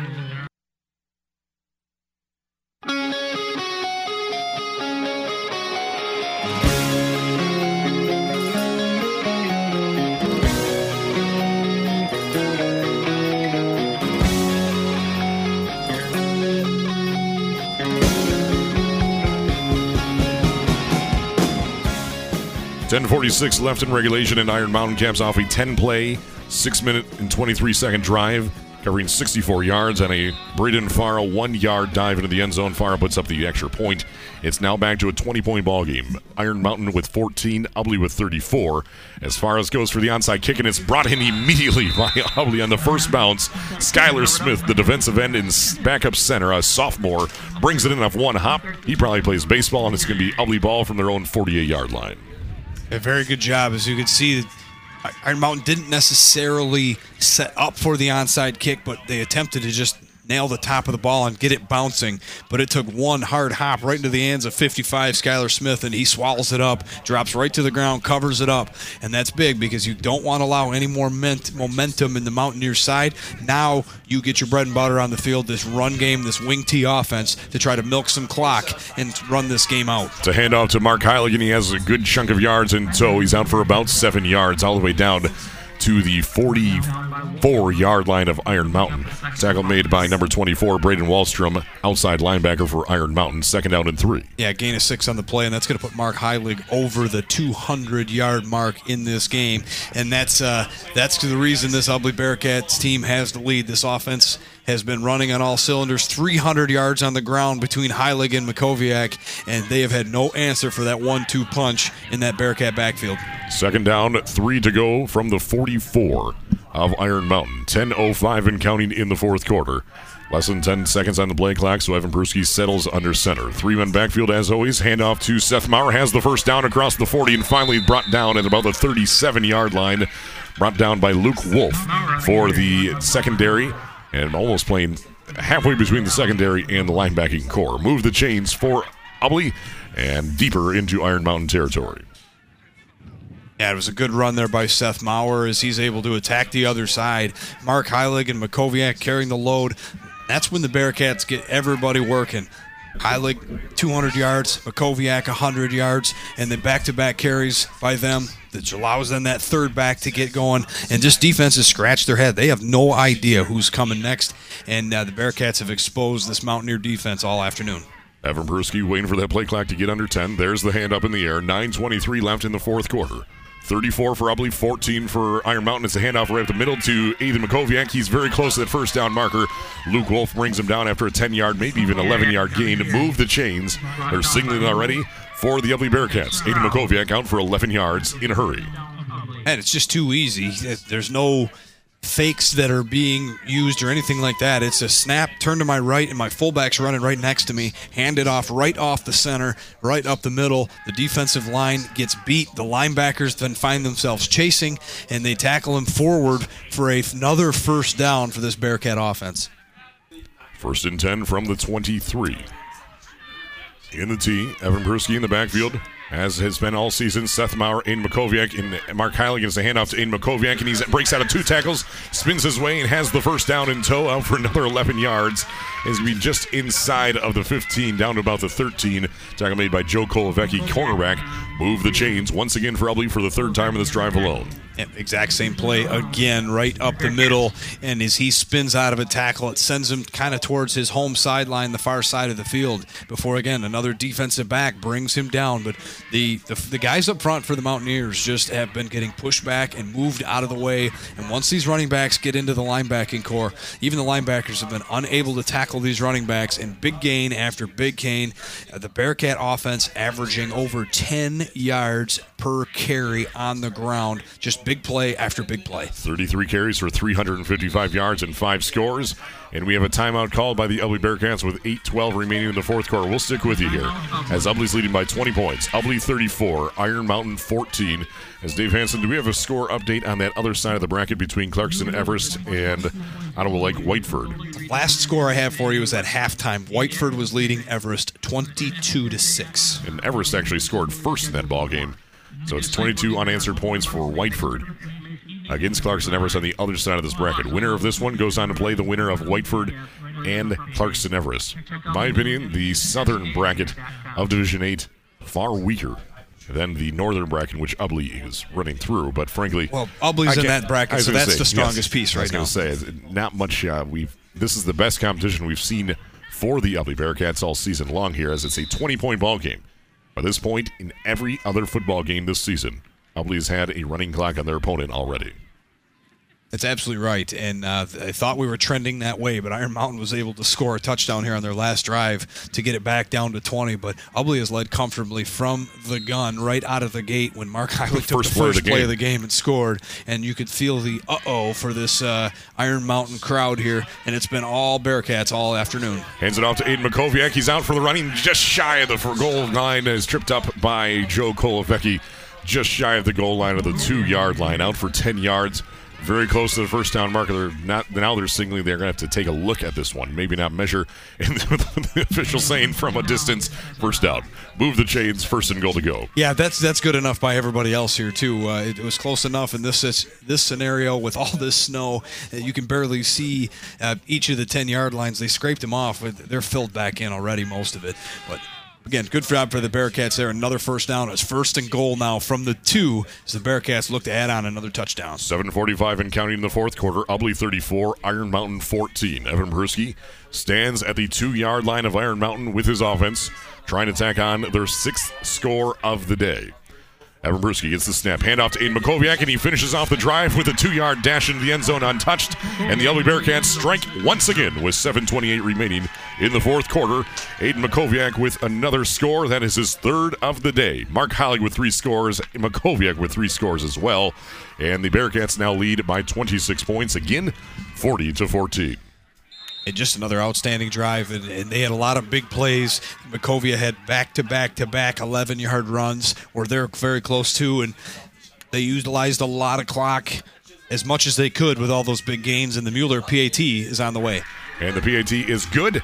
And it is now 41 to 14, a 27 point lead once again for the Ubly Bearcats on the WLEW Sports Network.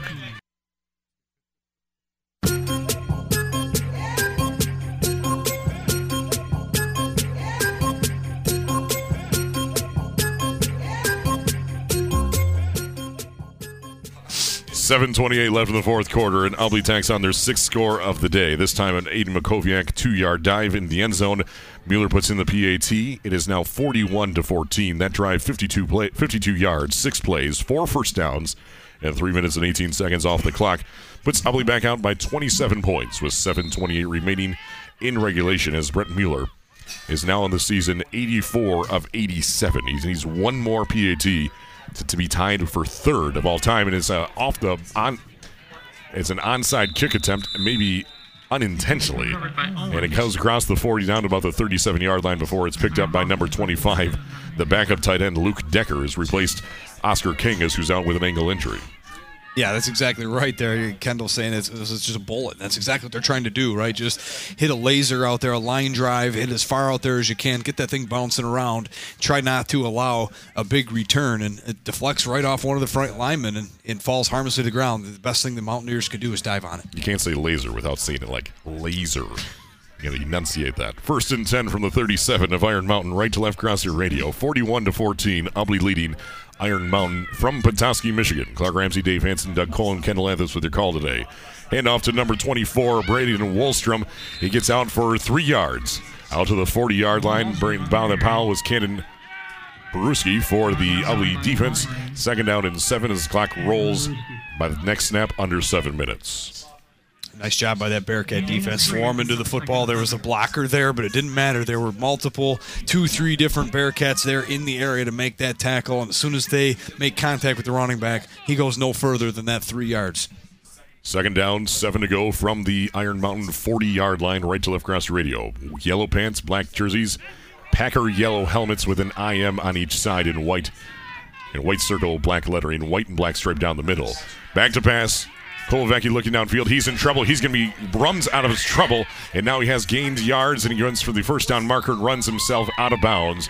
Aiden Makoviak was trying to track him down, but couldn't do so. And they're going to mark him down right at the first down marker at the 47 yard line. So a seven yard pickup for the scramble from Kolovecki and move the chains. Ooh, the Bearcats had him in the backfield there. That was a pretty nifty run there by the quarterback Kolovecki to escape the pressure that the Ubly Bearcats front brought, and he was just slide up to that sideline, get enough just for a first down. He missed his running back out of the backfield. That, that Luke Decker slid out of the backfield around here to the sideline, a delayed route. There was nobody there. It could have been an easy 10 yard completion, but he gets the job done with his feet, escaping the pressure applied by the defense. First and 10 for Iron Mountain at their own 47. Wing T to the right, Kolovecki under center.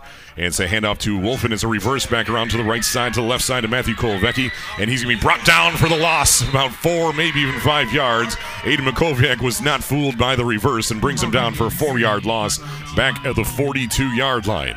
Second down, 14 to go for Iron Mountain. Not exactly what they prescribed. No, Logan Valmering uh, is not going to get enough credit on this play as he was in the backfield disrupting that, forcing that reverse to go even further backwards, pushing the play back, and that just allowed the rest of the Ubly defense to come up and swarm to the football, led by Aiden Makoviak to make that tackle in the backfield.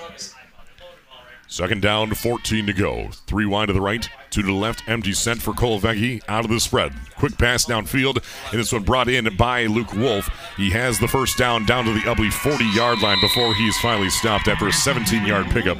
Cannon Peruski tracks him down at the Ubly 40.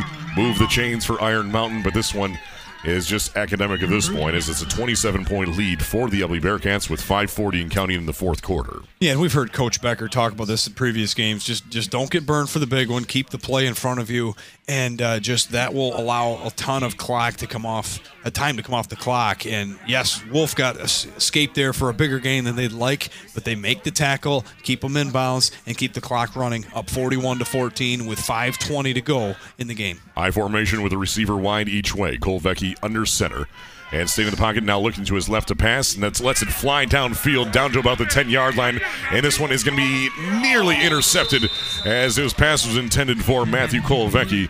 And there was Ubly's Luke Vollmering waiting for that one in center field. And the wind shifted the last second, hit his hands, and fell to the ground. Yeah, it was deflected by Matt Kolovecki. He probably did a good job being a defensive back on that play, getting just enough on it, like you said, to change that direction a little bit, and bounces off the hands of Luke Vollmering incomplete.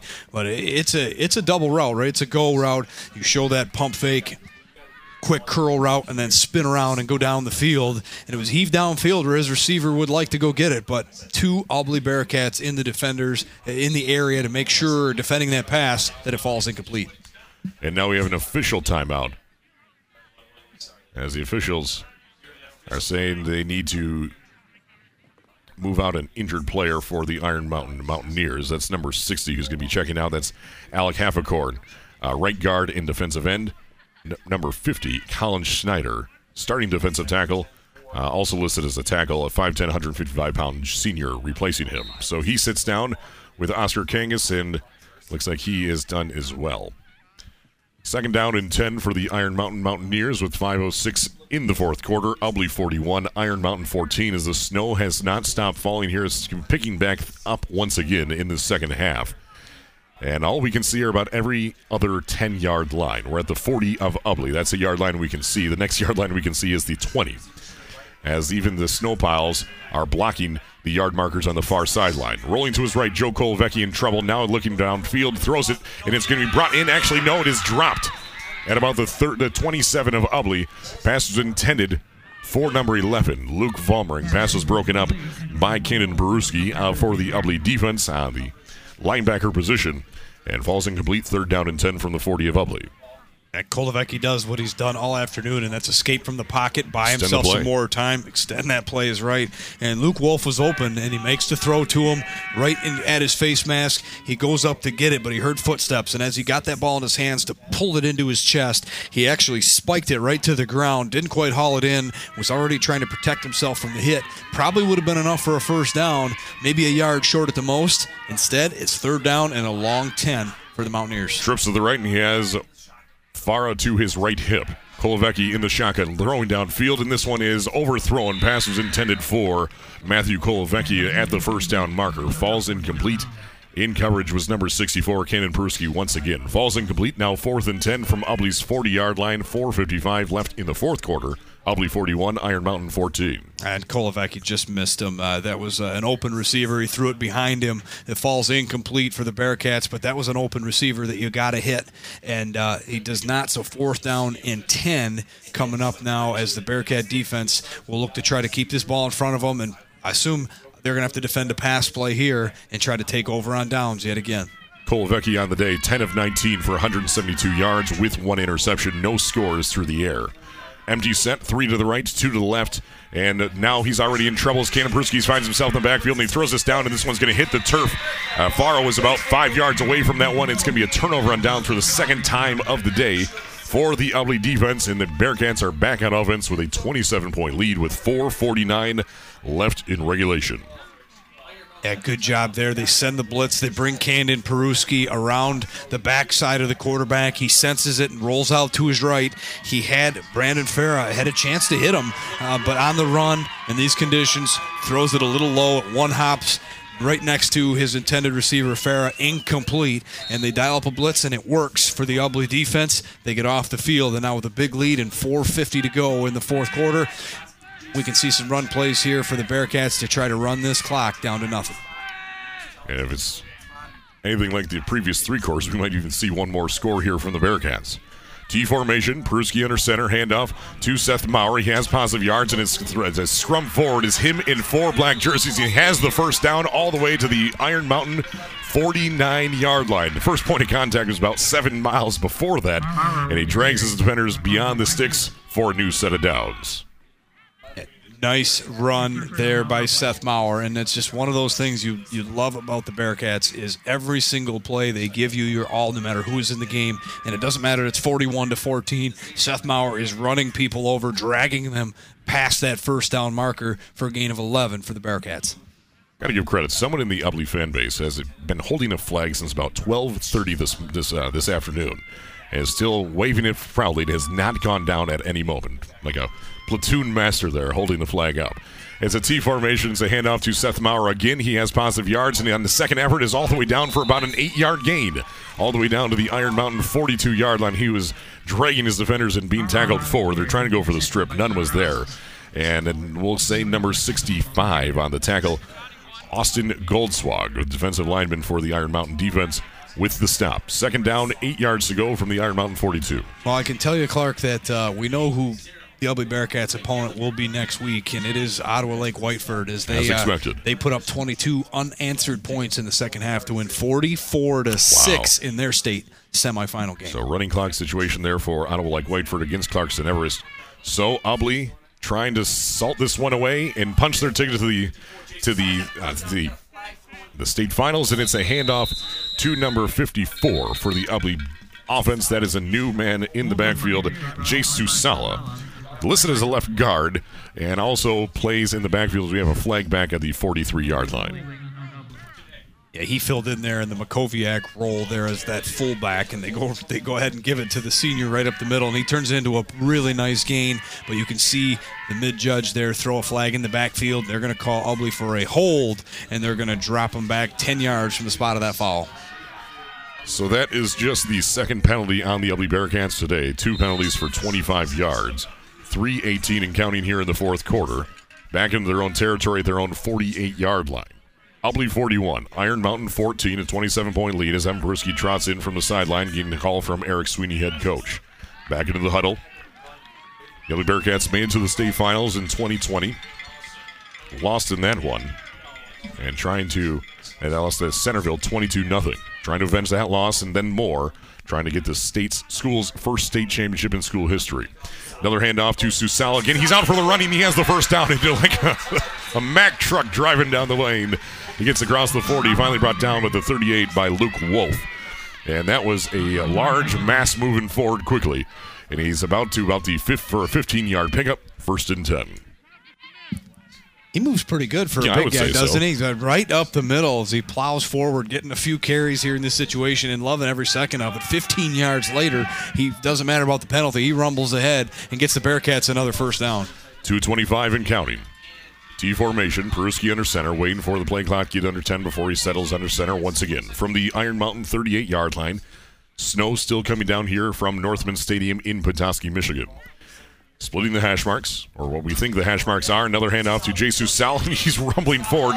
Ball pops loose at the end, and they're going to say he was down, and as he was before the ball popped loose, tackle made by Iron Mountain's 44. That's Andrew Nelson, linebacker, senior, 5'10, 165 pounds, second string. Gain of eight on the play. Second down and two is Jace Susala. Now with an impressive uh, effort here so far. 23 yards for Jace Susala. Nice run there by Susala. Exact same play, but that, that's the spot that Makoviak was filling. And throughout this game, you can see Makoviak had lots of running room. Mark Heilig had lots of running room. They bring in the next guys and reward them with some carries. They're getting some big gains on this Mountaineer defense. 41 14 with a minute and a half to go in this game. Ubly driving down the field yet again. Second down, two yards to go. Three men backfield, Peruski under center.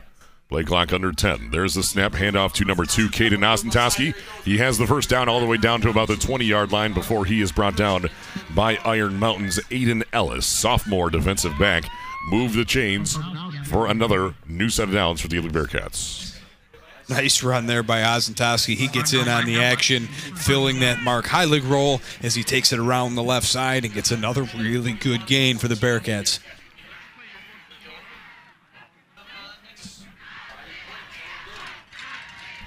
First and 10 for Ubly. Less than a minute to play. Laying this play clock down. Iron Mountain doing some substitutions as well. And doing a hockey change here. As number 16 checks in, that's Cal Lotzenheiser, Jr. First in 10 for Ubly. And there's the knee. The genuflect is in. And the Ubly Bearcats are going back to the state finals. Punch their way through the state semifinals in commanding fashion, taking out the Iron Mountain Mountaineers 41 to 14, a 27 point victory in favor of the Bearcats, making their third trip to the state finals in school history, and perhaps this is the one that could get them eternal glory. You're listening to the WLEW Sports Network. The Ubly Bearcats victorious in the 13th week of the season with about 24 inches of snow. And you're listening to the WLEW Sports Network, your home for the entire postseason. We'll see you in Ford Field, but in the meantime, we have a post-game show to come up in just three minutes away from Petoskey, Michigan. Final score, Ubly 41, Iron Mountain 14. Stay tuned, we'll have more after this.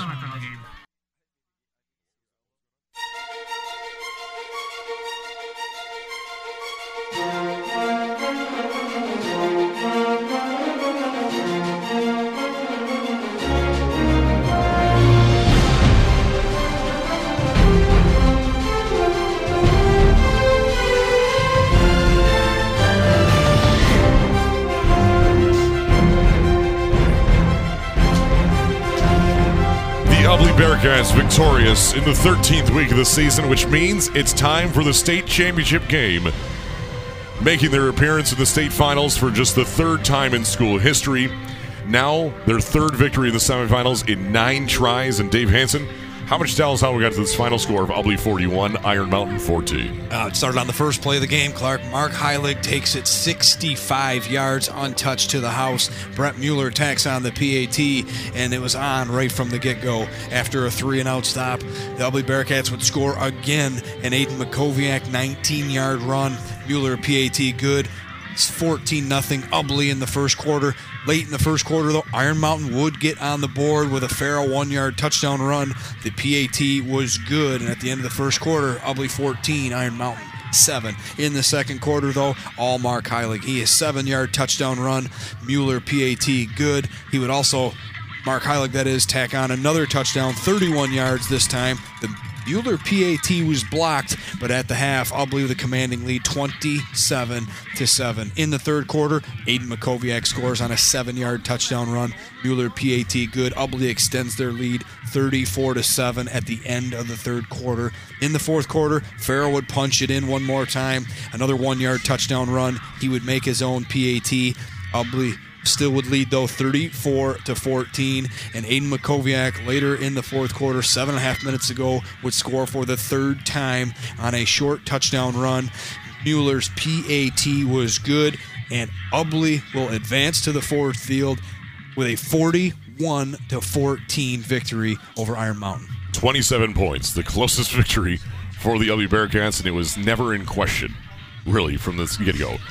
Mark Heilig set the tone very early for this offense, and Bearcat squad scoring in the very first play of possession in this game, which is nine seconds in, and it was nothing but the same for the remaining 47 minutes and 51 seconds. 41 to 14. Ubly with 421 yards all on the ground on 41 carries and six scores, averaging 10.3 per carry on the day. They had eight less plays of offense compared to Iron Mountain, and they had 198 more yards to show for it. Iron Mountain with 29 carries for 51 yards and two scores through the air, 10 of 20 for 172 yards with one interception, no touchdowns through the air. Mark Heilig leading the way for the Bearcats with 18 carries, 202 yards, and three scores, averaging 11.2 per carry. And carried the ball 44% of the time. Aiden Makoviak, 144 yards and 11 scores, or 11 carries, with three scores, averaging 13.1 per carry. He'll carried the ball 27% of the time. Seth Maurer, five carries, 35 yards. Jace Susala, two carries for 23 yards. Caden Ozentoski, one carry for 12 yards. And Evan Peruski, just a terrible day. Four carries for five yards. Quiet day for him, and storing it all up for the state championship, as that is where the Ubly Bearcats are going next for this coming Friday. Black Friday at 10 a.m. from Ford Field. Coverage will start at 9 a.m. on Sports Radio 1021 and live and worldwide at WLEWSports.com. Kickoff at 10 a.m. against Ottawa Lake Whiteford as they took out Clarkston Everest 44 to 6 in Woodhaven today. So the Division 8 final is set. Ottawa Lake Whiteford against the Ubly Bearcats in Ford Field. Yeah, looking forward to it, and, and you know it's been the been the one team that we've kind of had our eye on the whole season is Ottawa Lake Whiteford and Ubly seem to be the teams of destiny, the teams to beat. The question was is when would they run into each other?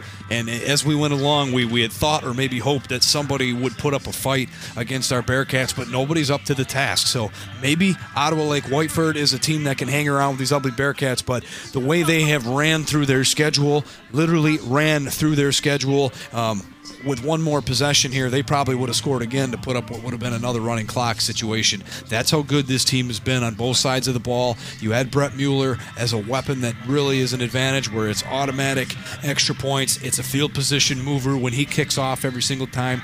But it starts with this running game. Nobody has had an answer to it this year. The, the offensive line does not get enough credit. Guys like Heilig and Makoviak and Maurer have been running on people all season long. And just when you think you have that figured out, like Fowler thought they did last week, Evan Peruski keeps it for himself around the outside and completely exploits the defense for a huge play. And normally a slow moving, methodical, wear you down, milk the clock team um, that minimizes opposing teams' drives has turned into a high powered, high fashion running game that just scores early, often, and seems like every single time. And uh, this team has been fun to watch, almost to the point where we just are hoping somebody can push this team so we can see exactly what they're made of. But right now, they win in dominating fashion every single week, and Ottawa White- Whiteford is next. in an arena in which saw more than 24 inches of snowfall in the last 28 or 48 hours. Probably, honestly, closer to 30 inches. We saw an upwards of six inches fall since we arrived to Northmen Stadium here at about 9 a.m. Just a snow-filled day, a just a winter wind landscape today. Something that we will never forget. That is for sure. Uh, for the Ubly Bearcats, for the entire squad. Uh, there, as you may have heard, Kendall Anthus picking up the microphones on the sideline there for a second, but uh, just truly an unbelievable performance here from the Ubly Bearcats. It's been we saw week number one. We saw the Ubly Bearcats against the Bad Axe Hatchets, and we said, "Oh wow, they're in playoff form already," and it's week number one. Then Labor Day happened, and it was just the same thing again and again and again. Nine weeks of the same thing. Then in the playoffs, okay, competition's getting a little harder, right? Nope, running clock every single week. This week, no running clock, but still 27 point victory in the state semifinals. Yeah, we, we've run into some better teams, but it's one of those deals where Ubly is just on another level. And uh, this Iron Mountain team is good. They're not great, though. Ubly is great. The competition that Ubly has played this year has not been good. And Ottawa Lake Whiteford, on the other side of things, they probably got an even easier draw. Uh, they had some really a bunch of new teams to the playoffs, just nobody really threatening them at all. And the Ubly Bearcats, we had thought they were going to have to go through the ringer of some of these tough teams. We kind of saw Iron Mountain was a team that was going to be tough, but at the end of the day, Iron Mountain was exposed by a running game. The Ubly Bearcats aren't shy in what they're going to do. There's tape on it. You know where they're going to go with the football. They run a base offense all season long, and nobody has been able to stop what they just scratched the surface on doing. And they just beat you with their running game. And on a dry field in perfect conditions next week, you're going to see Evan Peruski have a big game because all the tape shows this running game powerfully up the middle. And then when he lures you to sleep, he keeps around the outside. And as good as those running backs are, Evan Peruski's even better in space. He, yeah, maybe a little slower than Mike Heilig, but he is probably the second fastest kid on this team, and change of direction is second to none. And you will see them uh, on the big stage next week and looking forward to uh, a match of destiny, so to speak, with the 2022 season. Ottawa Lake Whiteford is the other team that we've been hearing so much about. We get to see them front stage on the biggest stage uh, down there in Detroit. Final thoughts here from Petoskey, Michigan. First of all, just an awesome facility, and uh, they've really handled all the chaos really, really well. Um, again, would love to see this place without snow, but Yeah. fabulous facility. Um, Ken over here did an excellent job uh, taking good care of us. Um, the booth is fantastic. The field's even better, and uh, just a, a phenomenal facility, as $14 million should be. Yes, but it indeed. is. It lives up to the hype, and uh, everybody here did a fabulous job. And, and congrats to the Ubly Bearcats. Uh, it just, again, in dominating fashion, taking care of business, you know, checking your ego at the door, coming in here and, and working extremely hard on every single play. This running game is fantastic. The offensive defensive line don't get enough credit, and they win in dominating fashion with 421 yards all on the ground. We weren't there in 2020 when they made it to the finals as they defeated Johannesburg Lewiston 43 0 in the semifinal in Traverse City. They lost to Centerville in the final 22 0, and I'm sure that is on the minds of a lot of, of the players on this squad, especially the seniors, even the juniors. Evan Peruski was on that squad as a freshman in 2020, marched their way all the way to the finals, lost, you know, blanked by Centerville. Now, is it time for the chickens to come home to roost? And it's it's a very common theme for the thumb area teams. Anytime they've made a run, by the time they get to Ford Field, they're heavy underdogs. By the time they get there, you know the Harbor Beach Pirates were underdogs ten years ago. The Ubly Bearcats um, against Centerville were underdogs. Centerville was the team to beat. I don't feel that way. The way I see this team, I think Ottawa Lake Whiteford is going to be chasing the Bearcats uh, in the spread. By the time we get our research in and really home it in, it could be a very close spread before the game. But as of right now, I like the odds for the Ubly Bearcats. This is their time. This is the team that can do it. And like I said, there isn't that gigantic, monstrous Traverse City St. Francis waiting for you. There isn't the Saginaw Nouvel of 15 years ago waiting for you. This is a level playing field, and you can see what our area teams can do against them. The Ubly Bearcats showcasing that, and they have the opportunity to bring home some very um, hard to get hardware next week. I was going to say this is the most feasible state championship I recall in the 12 years that I've been broadcasting locally here. Is This one is attainable by any means in the mind. And the Ubly Bearcats, I know the coaching staff, Eric Sweeney, Jim Becker, all of those guys who are right next to us through this glass, Dave, today, they're going to keep their foot on the accelerator. They say, we're going to go hard, we're going to go full force. Now, this is a weird week because you've got the game on Friday, which means you travel on Thursday. You've got Thanksgiving in there as well. It's already Saturday, so it's a short week. You're going to be watching film tomorrow. You're going to be practicing Monday. Now, granted, it could be absolutely green space. Once we get back to Ubly, frankly, we could be green green fields about 20 miles outside of uh, Petoskey here as well. And now you're going back in to play inside. You're, you know, maybe you'll be able to get inside, play on turf over at Lakers through the Legacy Center, beautiful facility over there.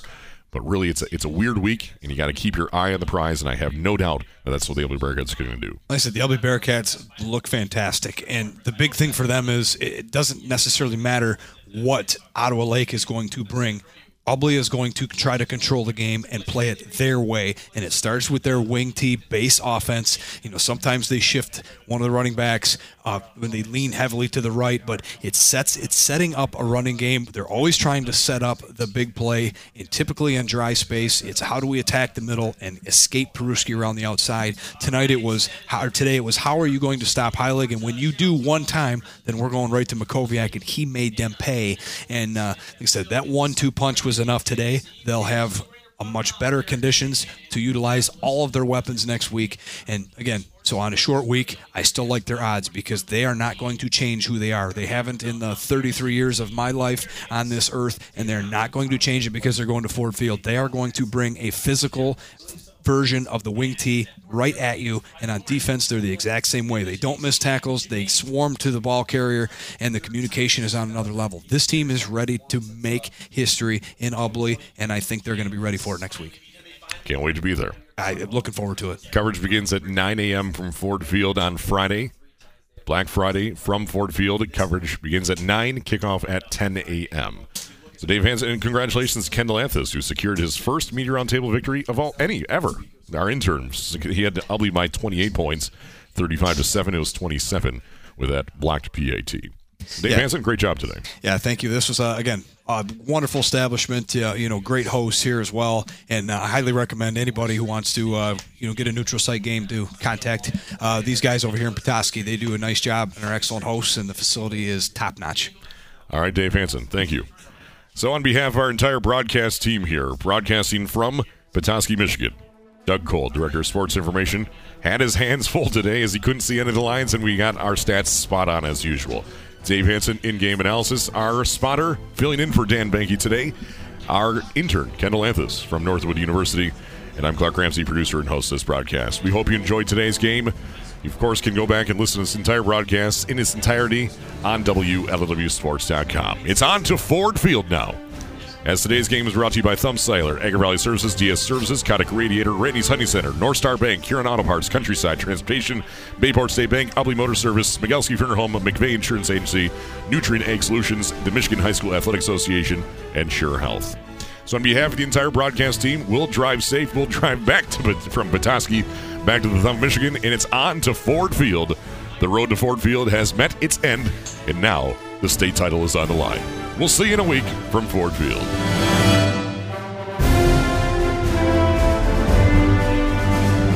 This has been a presentation of the WLEW Sports Network, powered by Agri Valley Services on Sports Radio 102.1 FM and live and worldwide at WLEWSports.com. Like us on Facebook and follow us on Twitter. Just search for WLEW Sports. Your home for high school football is the WLEW Sports Network.